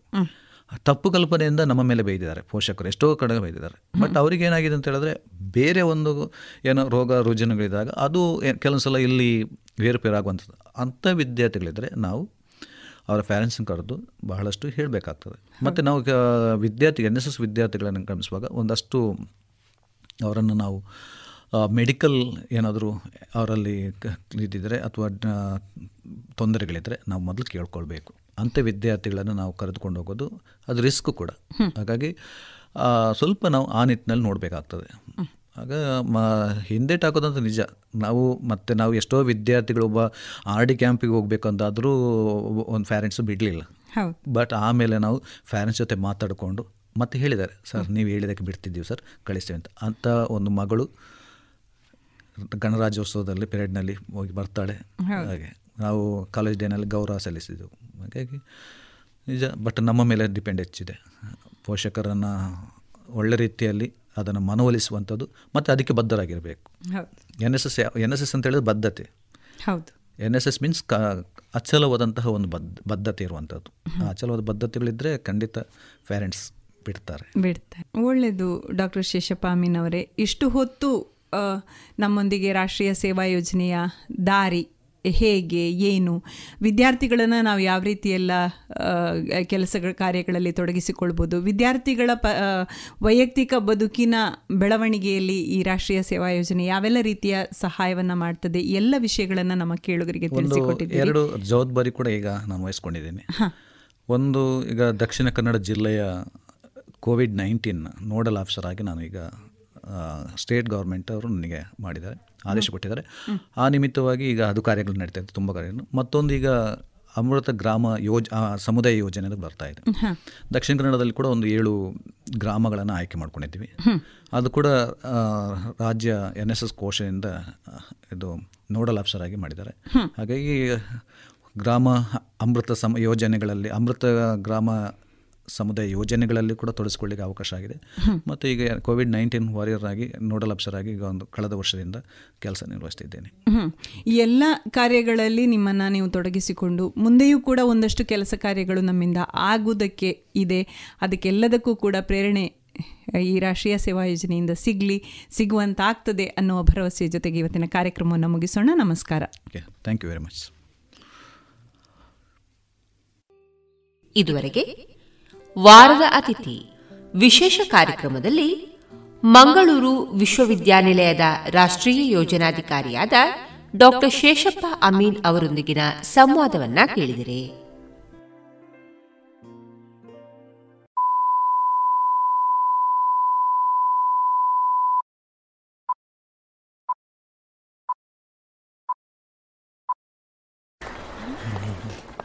Good morning sir. ಮಾರ್ನಿಂಗ್. आप लेट हैं। सॉरी सर बहुत ज़रूरी काम था। ज़रूरी काम। इससे भी ज़रूरी? अ, आज मेरा आज क्या आज क्या? आज मेरा जन्मदिन है sir oh happy birthday thank you sir घर पे मम्मी ने आरती उतारी होगी। केक मंगाई इनके लिए? केक चॉकलेट वाला। सर हर साल मैं अपने जन्मदिन पर क्या लेट आते हैं? नहीं सर हर साल मैं अपने जन्मदिन पर ब्लड डोनेट करता हूँ। आप बैठिए ना प्लीज़ किसी की ज़िंदगी आपकी वजह से। रक्तदान करें सोचिए मत करके देखिए अच्छा लगता है ಇನ್ನು ಮುಂದೆ ಪುಟಾಣಿ ಸನ್ನಿಧಿ ಅವರಿಂದ ಭಕ್ತಿಗೀತೆಯನ್ನ ಕೇಳೋಣ ವಂದನೀಗ ಗೌರಿ ಮಗ ಮುತ್ತು ಗಣೇಶ ವಂದನಿ ಗೌರಿ ಮಗ ಮುತ್ತು ಗಣೇಶ ವಂದಿಸುವೆನು ಭಕ್ತಿಯಲ್ಲಿ ಬಾಳು ಗಣೇಶ. ಆನೆ ಮುಖಾಡೊಳ್ಳಿ ಹೊಟ್ಟೆ ಮುತ್ತು ಗಣೇಶ. ಆನೆ ಮುಖಾಡೊಳ್ಳು ಹೊಟ್ಟೆ ಮುತ್ತು ಗಣೇಶ. ಪರಗಳನ್ನು ಕರುಣಿಸಮಗೆ ಬಾರೋ ಗಣೇಶ. ಬಂದನೀಗ ಗೌರಿ ಮಗ ಮುದ್ದು ಗಣೇಶ. ವಂದಿಸುವೆನು ಭಕ್ತಿಯಲ್ಲಿ ಬಾರೋ ಗಣೇಶ. ನಮೋ ನಮೋ ವಿಘ್ನರಾಜ ವರದ ಗಣೇಶ. ನಮೋ ನಮೋ ವಿಘ್ನರಾಜವರದ ಗಣೇಶ. ವರಗಳನ್ನು ಕರುಣಿಸಮಗೆ ಬ ಗಣೇಶ. ವರಗಳನ್ನು ಕರುಣಿಸಮಗೆ ಬಾರೋ ಗಣೇಶ. ಬಂದನಿಂಗ ಗೌರಿ ಮಗ ಮುತ್ತು ಗಣೇಶ. ಬಂದನೀಂಗ ಗೌರಿ ಮಗ ಮುತ್ತು ಮತ್ತು ಗಣೇಶ. ವಂದಿಸುವೆನು ಭಕ್ತಿಯಲ್ಲಿ ಬಾರೋ ಗಣೇಶ. ವಂದಿಸುವೆನು ಭಕ್ತಿಯಲ್ಲಿ ಬಾರೋ ಗಣೇಶ. ವಂದಿಸುವೆನು ಭಕ್ತಿಯಲ್ಲಿ ಬಾರೋ ಗಣೇಶ. ಇದುವರೆಗೆ ಪುಟಾಣಿ ಸನ್ನಿಧಿ ಅವರಿಂದ ಭಕ್ತಿ ಗೀತೆಯನ್ನ ಹೇಳಿದಿರಿ. ತಂಬಾಕು ಮಸಾಲದ ರುಚಿ ನೋಡೋದಕ್ಕೆ ಅದನ್ನು ಅಂಗೈಯಲ್ಲಿ ಉಚ್ಚುತ್ತೀರಿ ಆಮೇಲೆ ಅದನ್ನ ಬಾಯೊಳಗೆ ಇಟ್ಕೋತೀರಿ. ಧೂಮಪಾನ ಮಾಡೋದಕ್ಕೆ ಸಿಗರೆಟ್ ಮತ್ತು ಬೀಡಿನ ಹಚ್ಚುತ್ತೀರಿ ಬಾಯಲ್ಲಿ ಇಟ್ಕೊಳ್ತೀರಿ. ಆಮೇಲೆ ಕ್ಯಾನ್ಸರ್ ಕೊರೋನಾ ಟಿಬಿ ಹಾಗೂ ಹೃದಯದ ರೋಗಗಳಿಂದ ಜೀವನ ಪೂರ್ತಿ ನರಳುತ್ತೀರಿ. ಸರ್ ತಂಬಾಕು ನಿಮ್ಮ ಜೀವನಕ್ಕಷ್ಟೇ ಹಾನಿಕಾರ ಅಲ್ಲ ನಿಮ್ಮ ಹಾಗೂ ನಿಮ್ಮ ಕುಟುಂಬದ ಸಂತೋಷಕ್ಕೂ ಹಾನಿಕಾರಕ. ಆರೋಗ್ಯಕರ ಜೀವನಕ್ಕಾಗಿ ಹಿಂದೆ ಒಂದು ಪ್ರತಿಜ್ಞೆ ಮಾಡಿ. ಸಿಗರೆಟ್ ಬೀಡಿ ಹಾಗೂ ಯಾವುದೇ ತರಹದ ತಂಬಾಕು ಸೇವನೆಯನ್ನು ಬಿಟ್ಟು ಬಿಡಿ ನಿಮ್ಮ ಹಾಗೂ ನಿಮ್ಮ ಕುಟುಂಬದವರ ಆರೋಗ್ಯ ಕಾಪಾಡಿಕೊಳ್ಳಿ. ಇನ್ನು ಮುಂದೆ ಕೇಳಿ ಜಾಣ ಸುದ್ದಿ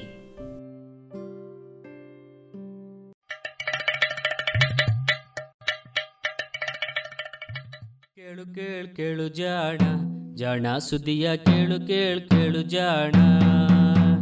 ಇಂದು ಹಂದು ಮುಂದು ಹಿಂದು ಹರಿವು ತಿಳಿವು ಚುಟುಕು ಬೆರಗು ನಿತ್ಯ ನುಡಿಯುವತ್ತು ತರಲು, ನಿತ್ಯ ನುಡಿಯುವತ್ತು ತರಲು ಕೇಳಿ ಜಾಣರ, ಜಾಣ ಸುದ್ದಿಯ ಕೇಳು ಕೇಳು ಕೇಳು ಜಾಣ. ಜಾಣ ಸುದಿಯ ಕೇಳು ಕೇಳು ಕೇಳು ಜಾಣ. ಜಾಣ, ಜಾಣೆಯರು.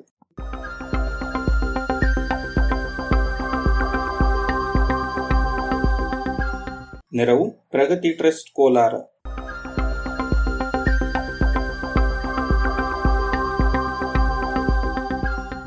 ಹರಳುಗಳೊಳಗೆ ಇಣುಕಿದ ಜೀವ.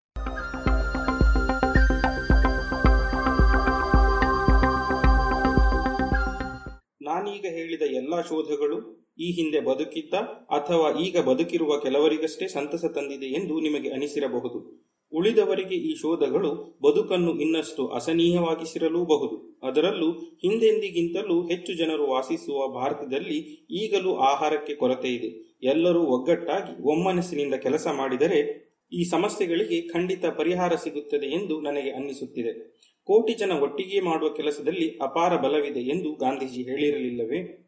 ನನ್ನ ಪಯಣಗಳ ವೇಳೆ ವಿವಿಧ ದೇಶಗಳಲ್ಲಿ ವಿವಿಧ ಪ್ರಮಾಣದಲ್ಲಿ ಇಂತಹ ಪರಿವರ್ತನೆಗಳಾಗುವುದನ್ನು ನಾನು ಕಂಡಿದ್ದೇನೆ. ಉದಾಹರಣೆಗೆ ಚೀನಾ ಮತ್ತು ವಿಯೆಟ್ನಾಂ. ಸಾವಿರದ ಒಂಬೈನೂರ ಅರವತ್ತನೇ ಇಸ್ವಿಯಲ್ಲಿ ಇಂಗ್ಲೆಂಡಿನ ರಾಯಲ್ ಸೊಸೈಟಿಯ ತ್ರಿಶಮನ ಸಮಾರಂಭಕ್ಕೆಂದು ಬಂದಿದ್ದ ಚೀನಾದ ವಿಜ್ಞಾನಿಯೊಬ್ಬನ ಜೊತೆ ಬಸ್ಸಿನಲ್ಲಿ ಹೋಗುತ್ತಿದ್ದೆ. ಚೀನಾದಲ್ಲಿನ ಪರಿವರ್ತನೆಯ ಬಗ್ಗೆ ಕೇಳಿದಾಗ ಆತ ತಾನು ಪ್ರಯೋಗಾಲಯವನ್ನು ತೊರೆದು ಕೆಲವು ಸಮಯದವರೆಗೆ ಹಳ್ಳಿಯಲ್ಲಿ ಕೆಲಸದಲ್ಲಿ ತೊಡಗಿದ್ದಾಗಿ ತಿಳಿಸಿದ. ಹಳ್ಳಿಯಲ್ಲಿ ಕೆಲವೇ ತಿಂಗಳುಗಳು ಇದ್ದಿದ್ದರಿಂದ ಆತ ಅಲ್ಲಿ ಕೆಲವು ಮಾರ್ಪಾಡುಗಳನ್ನು ಆರಂಭಿಸಬಹುದಾಗಿತ್ತು ಅಷ್ಟೇ. ಆದರೆ ಅನಂತರ ಹಳ್ಳಿಯ ಜನರಿಗೆ ಇನ್ನು ಉಳಿದದ್ದನ್ನು ನೀವೇ ಮಾಡಿಕೊಳ್ಳಬಹುದು ಎಂದು ಬಿಟ್ಟು ಬಂದಿದ್ದ. ಹದಿನೈದು ದಿನಗಳ ಹಿಂದೆ ನಾನು ವಿಯೆಟ್ನಾಮಿನಲ್ಲಿ ಇಬ್ಬರು ರೈತರ ಜೊತೆ ಮಾತನಾಡಿದ್ದೆ. ಅವರು ತಮ್ಮ ಬದುಕನ್ನು ಹೇಗೆ ಸುಧಾರಿಸಿಕೊಂಡರೆನ್ನುವ ಪ್ರಶ್ನೆ ಕೇಳಿದೆ. ಮೊದಲು ಐದು ಹಳ್ಳಿಗಳು ಜೊತೆಗೂಡಿದವಂತೆ. ಪ್ರತಿ ಹಳ್ಳಿಯಿಂದಲೂ ಒಬ್ಬ ಪ್ರತಿನಿಧಿಯನ್ನು ಆರಿಸಿದರಂತೆ. ಅವರೆಲ್ಲ ಒಟ್ಟಾಗಿ ಎರಡು ಸಹಕಾರಿ ವ್ಯವಸ್ಥೆಗಳನ್ನು ಹುಟ್ಟುಹಾಕಿದರಂತೆ. ಒಂದು ಕೃಷಿಗೆ ಹಾಗೂ ಬರಕ್ಷಾಮವನ್ನು ತಡೆಯುವುದಕ್ಕೆ ಮತ್ತು ಇನ್ನೊಂದು ಕುಶಲ ಕೈಗಾರಿಕೆಗಳಿಗೆ. ಸಾವಿರದ ಒಂಬೈನೂರ ಮೂವತ್ತರಲ್ಲಿ ಅವರು ಇದನ್ನು ಆರಂಭಿಸಿದಾಗ ಅದನ್ನು ತಡೆಯಲಾಯಿತು. ಅದಕ್ಕಾಗಿ ಹೋರಾಡಬೇಕಾಯಿತು. ಜೊತೆಗೆ ಯುದ್ಧವೂ ಅಡ್ಡಿ ಬಂದಿತ್ತು. ಹಾಗಿದ್ದು ಅದು ಉಳಿದುಕೊಂಡು ಈಗಲೂ ನಡೆಯುತ್ತಿದೆ. ಹಳ್ಳಿಗಳ ಜನರೆಲ್ಲರೂ ಸಾಕ್ಷರರಾಗಿದ್ದಾರೆ. ಅವರು ಓದುದನ್ನು ಕಲಿಯುವುದಕ್ಕೆ ಅವರ ಪುರಾತನ ಪುರಾಣವೊಂದು ನೆರವಾಯಿತಂತೆ. ಅದು ಎಲ್ಲರಿಗೂ ಬಾಯಿಪಾಠವಾಗಿದ್ದರಿಂದ ಅದನ್ನೇ ಅನುಸರಿಸಿ ಓದುವುದನ್ನು ಕಲಿಯುವುದು ಸುಲಭವಾಯಿತಂತೆ. ಇಂತಹ ಹಲವು ಘಟನೆಗಳು ಭಾರತದ ಹಲವು ಭಾಗಗಳಲ್ಲಿಯೂ ನಡೆದಿವೆ. ನಿನ್ನೆ ನಾನು ಭಾರತದ ಶಿಕ್ಷಣ ವ್ಯವಸ್ಥೆಯನ್ನು ಕುರಿತು ಮೌಲಾನಾ ಆಜಾದರ ಯೋಜನೆಗಳ ವಿವರಗಳನ್ನು ಓದುತ್ತಿದ್ದೆ. ಭಾರತದಲ್ಲಿ ಎಲ್ಲರಿಗೂ ಶಿಕ್ಷಣ ಕೊಡಬೇಕೆನ್ನುವ ಹಾಗೂ ಪ್ರತಿಯೊಬ್ಬ ಶಿಕ್ಷಿತನು ಕನಿಷ್ಠ ಎರಡು ವರ್ಷಗಳನ್ನಾದರೂ ಇತರರಿಗೆ ಕಲಿಸಿದರಲ್ಲಿ ತೊಡಗಿಕೊಳ್ಳಬೇಕು ಎನ್ನುವ ಅವರ ಕಲ್ಪನೆಯ ಬಗ್ಗೆ ಓದಿದ್ದೆ. ಸ್ವತಃ ಆತ ಕೂಡ ಯುವಕನಾಗಿದ್ದಾಗ ಹೀಗೆ ಮಾಡಿದರು. ಸಾವಿರದ ಒಂಬೈನೂರ ನಲವತ್ತೊಂಬತ್ತರಲ್ಲಿ ಆತ ಶಿಕ್ಷಣ ನೀತಿಯಲ್ಲಿ ಸುಧಾರಣೆಗಳನ್ನು ತಂದರು. ಮೊದಲ ದಿನದಿಂದಲೇ ದೆಹಲಿಯ ನಾಗರಿಕರು ಈ ಸುಧಾರಣೆಗಳನ್ನು ತಮ್ಮದಾಗಿಸಿಕೊಂಡು ಬಿಟ್ಟರು ಎಂದು ಒಂದು ಕಡೆ ಅವರು ಬರೆದಿದ್ದಾರೆ. ಆದರೆ ಭಾರತ ಬೃಹತ್ ರಾಷ್ಟ್ರ. ಈ ಪರಿವರ್ತನೆಯ ಹಾದಿಯಲ್ಲಿ ಹಲವು ಎಡರು ತೊಡರುಗಳು ಎದುರಾಗಿವೆ. ಬಡತನ ಇನ್ನು ಸಾಕಷ್ಟಿದೆ. ಜನಸಂಖ್ಯೆ ಹೆಚ್ಚುತ್ತಿದೆ. ಜನಸಂಖ್ಯೆಯನ್ನು ಮಿತಿಗೊಳಿಸುವ ವೈಜ್ಞಾನಿಕ ವಿಧಾನಗಳು ಇವೆಯಾದರೂ ಜನರ ಬದುಕಿನ ಮಟ್ಟ ಹೆಚ್ಚಿದರೆ ಮಾತ್ರ ಅವು ಪರಿಣಾಮಕಾರಿ ಆಗಬಲ್ಲದು ಎನ್ನಿಸುತ್ತಿದೆ.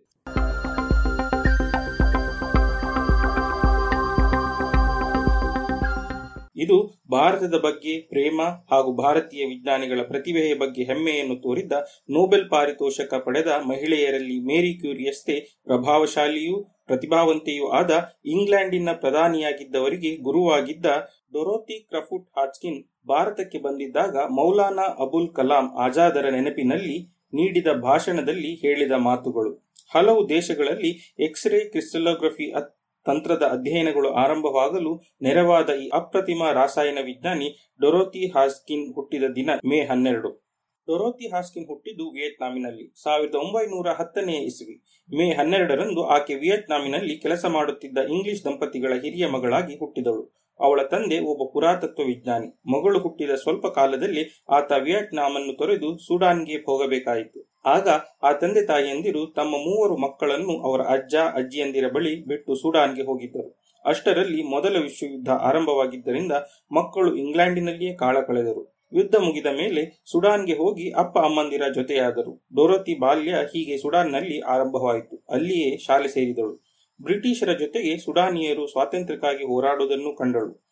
ಬ್ರಿಟಿಷರ ದಬ್ಬಾಳಿಕೆಯನ್ನು ಕಂಡಳು. ಅಲ್ಲಿ ಶಾಲೆ ಕಲಿಯುತ್ತಿದ್ದಾಗ ತಂದೆಯ ಗೆಳೆಯರೊಬ್ಬರು ಈಕೆಗೆ ಕೆಮಿಸ್ಟ್ರಿಯ ಬಗ್ಗೆ ಆಸಕ್ತಿ ಹುಟ್ಟುವಂತೆ ಮಾಡಿದರು. ಮನೆಯಲ್ಲಿಯೇ ರಾಸಾಯನಿಕ ಕ್ರಿಯೆಗಳನ್ನು ನಡೆಸುವುದನ್ನು ಕಲಿಸಿದರು. ವಿವಿಧ ಖನಿಜಗಳ ಪರಿಚಯ ಮಾಡಿಕೊಟ್ಟರು. ಆಗಲೇ ಈಕೆ ತನಗೆ ಸಿಕ್ಕ ಶಿಲೆಯೊಂದರಿಂದ ಇಲಮ್ನೈಟ್ ಎನ್ನುವ ಅದಿರನ್ನು ಪ್ರತ್ಯೇಕಿಸಿದ್ದಳು. ಅದು ಆಗ ಹೊಸ ಅದಿರು. ಮುಂದೆ ಅಮೆರಿಕನರು ಚಂದ್ರಯಾನ ಮಾಡಿ ಹೊತ್ತು ತಂದ ಶಿಲೆಯಲ್ಲಿಯೂ ಇಲಮ್ನೈಟ್ ಇದೆ ಎಂದು ತಿಳಿದು ಬಹಳ ಖುಷಿಪಟ್ಟಿದ್ದರಂತೆ. ಬಾಲ್ಯದಲ್ಲಿ ಹತ್ತಿದ ಕೆಮಿಸ್ಟ್ರಿಯ ಹುಚ್ಚು ಅನಂತರವೂ ಮುಂದುವರೆಯಿತು.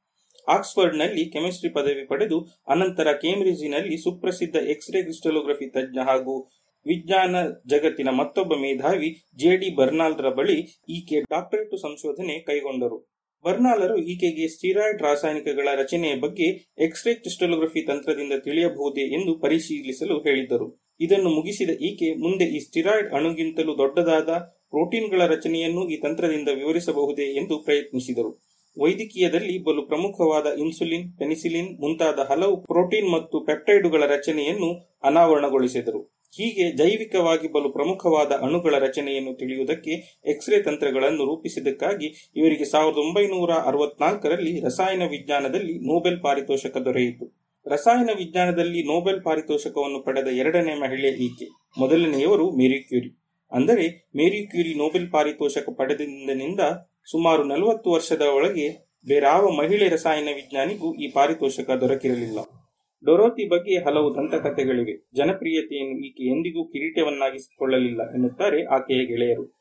ಯಾವುದೇ ಪತ್ರಿಕೆಯವರು ಆಕೆ ಸಂದರ್ಶನ ಮಾಡಲು ಹೋದಾಗಲೂ ಆಕೆ ಮೊದಲು ನಿರಾಕರಿಸುತ್ತಿದ್ದರಂತೆ. ಒಬ್ಬರನ್ನೇ ಹೀಗೆ ಎತ್ತಿ ಹಿಡಿಯುವುದು ಬೋರ್ ಆಗುವ ವಿಷಯ. ಬೇರೆ ಹೊಸಬರನ್ನು ನೋಡಿ ಎನ್ನುತ್ತಿದ್ದರಂತೆ.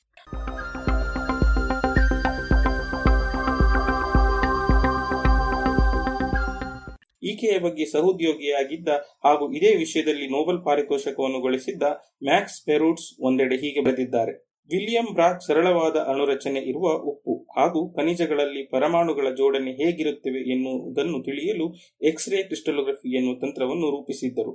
ಇದೇ ತಂತ್ರವನ್ನು ಬಳಸಿಕೊಂಡು ಇನ್ನೂ ಜಟಿಲವಾದ ರಚನೆ ಇರುವ ವಸ್ತುಗಳ ಅಣುವಿನ್ಯಾಸವನ್ನು ಅರಿತುಕೊಳ್ಳಬಹುದು ಎಂದು ತೋರಿಸಿದಳು. ಯಾರು ಅದುವರೆಗೂ ಮಾಡದ್ದನ್ನು ಮಾಡುವ ದ್ರಾಷ್ಟ್ಯ ಕೌಶಲ್ಯ ಹಾಗೂ ದೃಢತೆ ಆಕೆಯಲ್ಲಿ ಇತ್ತು. ಹೀಗೆ ಆಕೆ ಕೊಲೆಸ್ಟ್ರಾಲ್, ಡಿ ಜೀವಸತ್ವ, ಪೆನಿಸಿಲಿನ್ ಮತ್ತು ಬಿ ಹನ್ನೆರಡು ಜೀವಸತ್ವ ಹಾಗೂ ಕೊಬಿರಿಕ್ ಆಮ್ಲಗಳ ರಚನೆಗಳನ್ನು ವಿವರಿಸಿದ್ದಳು. ಅನಂತರ ಇನ್ಸುಲಿನ್ ಹಾರ್ಮೋನಿನ ರಚನೆಯನ್ನು ವಿವರಿಸಿದಳು. ಆದರೆ ಅದು ಆಕೆಗೆ ನೊಬೆಲ್ ಪಾರಿತೋಷಕ ದೊರೆತು ಐದು ವರ್ಷಗಳಾದ ಮೇಲೆ ಎಂದು ಅವರು ಬರೆದಿದ್ದಾರೆ. ಇದರಲ್ಲಿ ವಿಟಮಿನ್ ಬಿ ಹನ್ನೆರಡರ ರಚನೆಯನ್ನು ಈಕೆ ವೆಂಕಟೇಶನ್ ಎನ್ನುವ ಭಾರತೀಯ ವಿದ್ಯಾರ್ಥಿ ಜೊತೆ ಬಿಡಿಸಿದ್ದರು.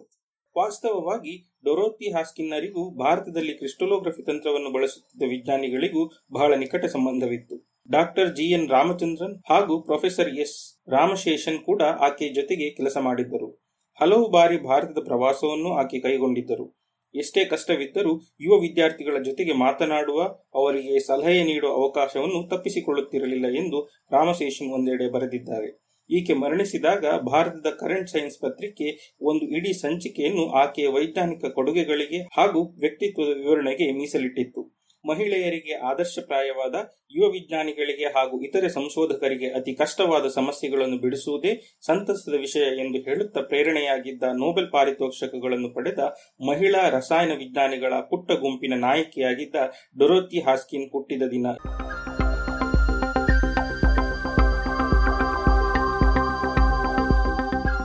ಇದು ಇಂದಿನ ಜಾಣ ಜಾಣೆಯರು. ರಚನೆ ಕೊಳ್ಳೇಗಾಲ ಶರ್ಮಾ, ಜಾಣ ಧ್ವನಿ ಶರತ್ ಬಿಜೂರು.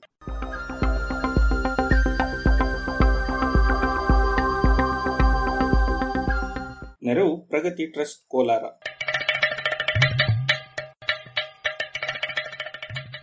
ಜಾಣ ಸುದ್ದಿಯ ಬಗ್ಗೆ ಸಲಹೆ, ಸಂದೇಹಗಳು ಇದ್ದಲ್ಲಿ ನೇರವಾಗಿ ಒಂಬತ್ತು, ಎಂಟು ಎಂಟು, ಆರು ಆರು, ನಾಲ್ಕು, ಸೊನ್ನೆ, ಮೂರು, ಎರಡು, ಎಂಟು. ಈ ನಂಬರಿಗೆ ವಾಟ್ಸಪ್ ಮಾಡಿ ಇಲ್ಲವೇ ಕರೆ ಮಾಡಿ.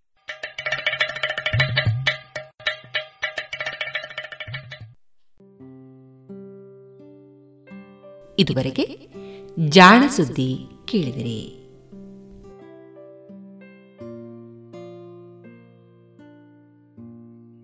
ಇನ್ನೀಗ ಪುತ್ತೂರು ಶ್ರೀ ಮಹಾಲಿಂಗೇಶ್ವರ ದೇವಸ್ಥಾನದ ನಟರಾಜ ವೇದಿಕೆಯಲ್ಲಿ ನಡೆದಂತಹ ಭಾರತ ರತ್ನ ಪಂಡಿತ್ ಭೀಮ್ ಸೇನ್ ಜೋಶಿ ಅವರ ಜನ್ಮ ಶತಾಬ್ದಿ ಸಂಗೀತೋತ್ಸವ ಭೀಮಪಲಾಪ. ಈ ಕಾರ್ಯಕ್ರಮದ ಧ್ವನಿ ಮುದ್ರಿತ ಮುಂದುವರಿದ ಭಾಗವನ್ನು ಕೇಳೋಣ.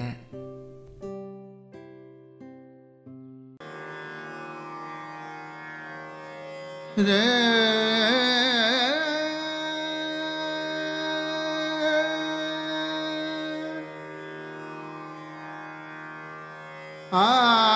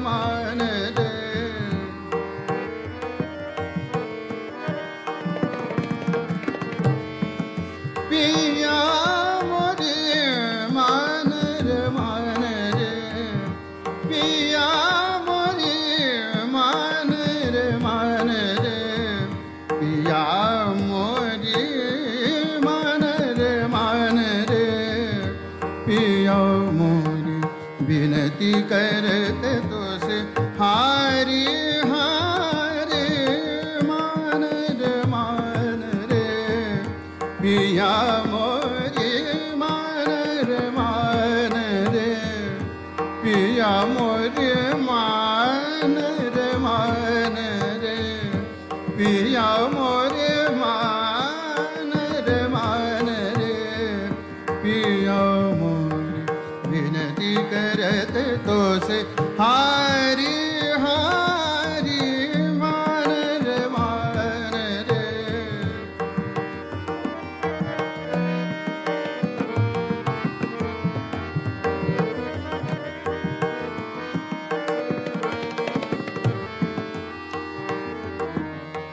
दरस पिया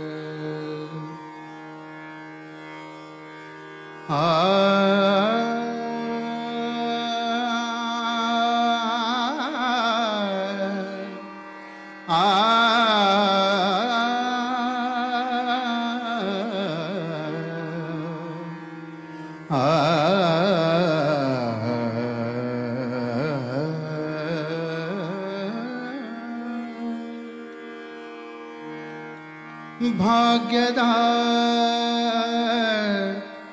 लक्ष्मी।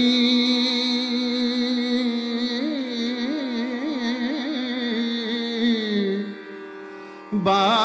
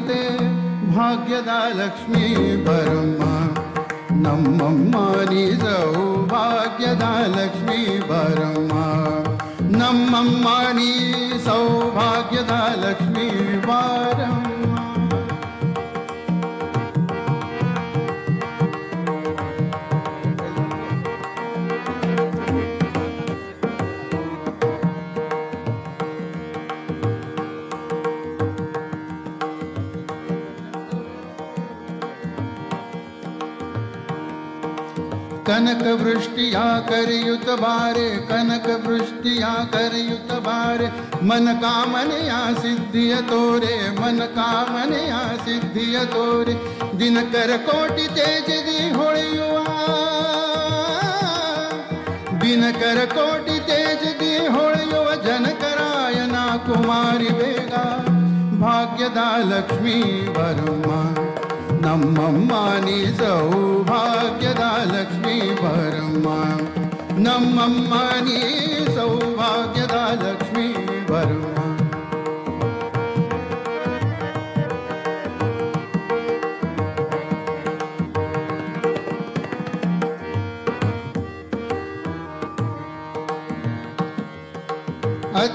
ಅತ್ತಿತ್ತಗಲದೆ ಭಕ್ತರ ಮನೆಯೊಳು ನಿತ್ಯ ಮಹೋತ್ಸವ ನಿತ್ಯ ಸುಮಂಗಲ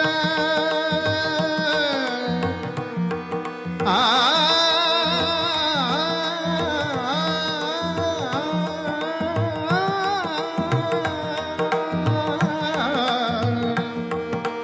ಅತ್ತಿತ್ತಗಲದೆ ಭಕ್ತರ ಮನೆಯೊಳು ನಿತ್ಯ ಮಹೋತ್ಸವ ನಿತ್ಯ ಸುಮಂಗಲ ಸತ್ಯವ ತೋರುತ್ತ ಸಾಧು ಸಜ್ಜನರ ಸತ್ಯವ ತೋರುತ್ತ ಸಾಧು ಸಜ್ಜನರ ಚಿತ್ತತಿ ಹೊಳೆಯುವ ಪುತ್ಥಳಿ ಗೊಂಬೆ ಭಾಗ್ಯದ ಲಕ್ಷ್ಮೀ ವರ್ಮ ನಮ್ಮಮ್ಮ ನೀ ಸೌಭಾಗ್ಯದ ಲಕ್ಷ್ಮೀ ವರ್ಮ ನಮ್ಮಮ್ಮ ನೀ ಸೌಭಾಗ್ಯದ ಲಕ್ಷ್ಮೀ ವರ್ಮ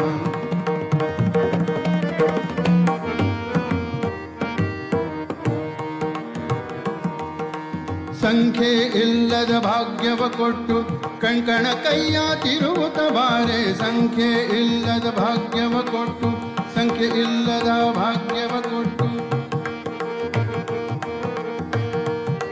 ಗ ಪದ ದ ಪದ ಪ ಗ ಪ ಸಂಖ್ಯೆ ಇಲ್ಲದ ಭಾಗ್ಯವ ಕೊಟ್ಟು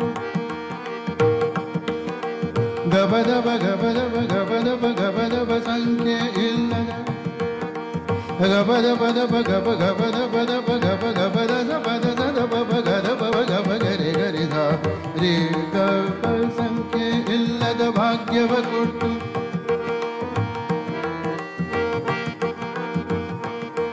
ಗಬದ ಸರಿ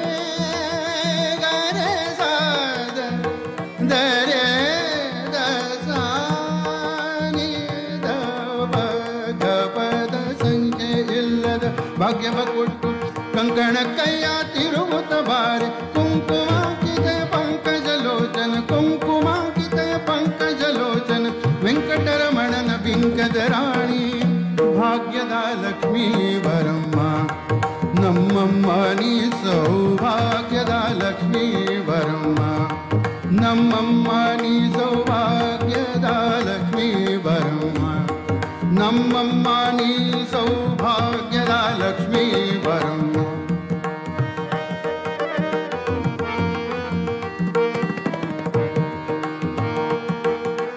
ಸಕ್ಕರೆ ತುಪ್ಪದ ಕಾಲುವೆ ಹರಿಸಿ ಶುಕ್ರವಾರದ ಪೂಜೆಯ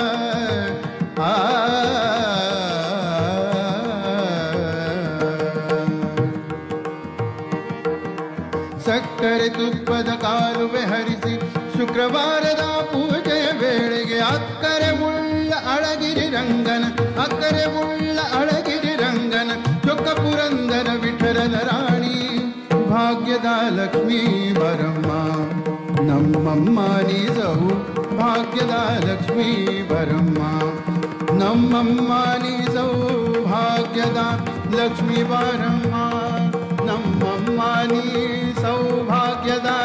ಲಕ್ಷ್ಮೀ ಬರಮ್ಮ Ramamma.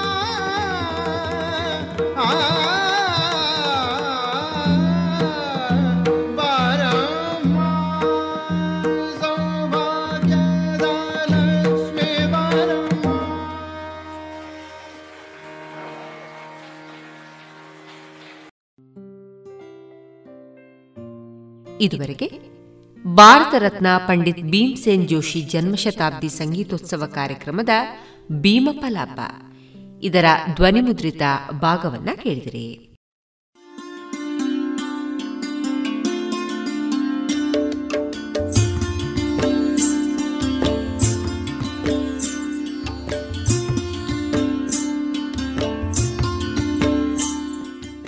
ರೇಡಿಯೋ ಪಾಂಚಜನ್ಯ ಸಮುದಾಯ ಬಾನುಲಿ ಕೇಂದ್ರದಿಂದ ನಿಮ್ಮ ಕಾರ್ಯಕ್ರಮಗಳು ಪ್ರಸಾರವಾಗಬೇಕೆ? ಹಾಗಿದ್ದರೆ ನಮ್ಮನ್ನು ಸಂಪರ್ಕಿಸಿ. ನಮ್ಮ ದೂರವಾಣಿ ಸಂಖ್ಯೆ ಸೊನ್ನೆ ಎಂಟು ಎರಡು ಐದು ಒಂದು, ಎರಡು ಒಂಬತ್ತು ಎಂಟು ನಾಲ್ಕು ಒಂಬತ್ತು ಒಂಬತ್ತು.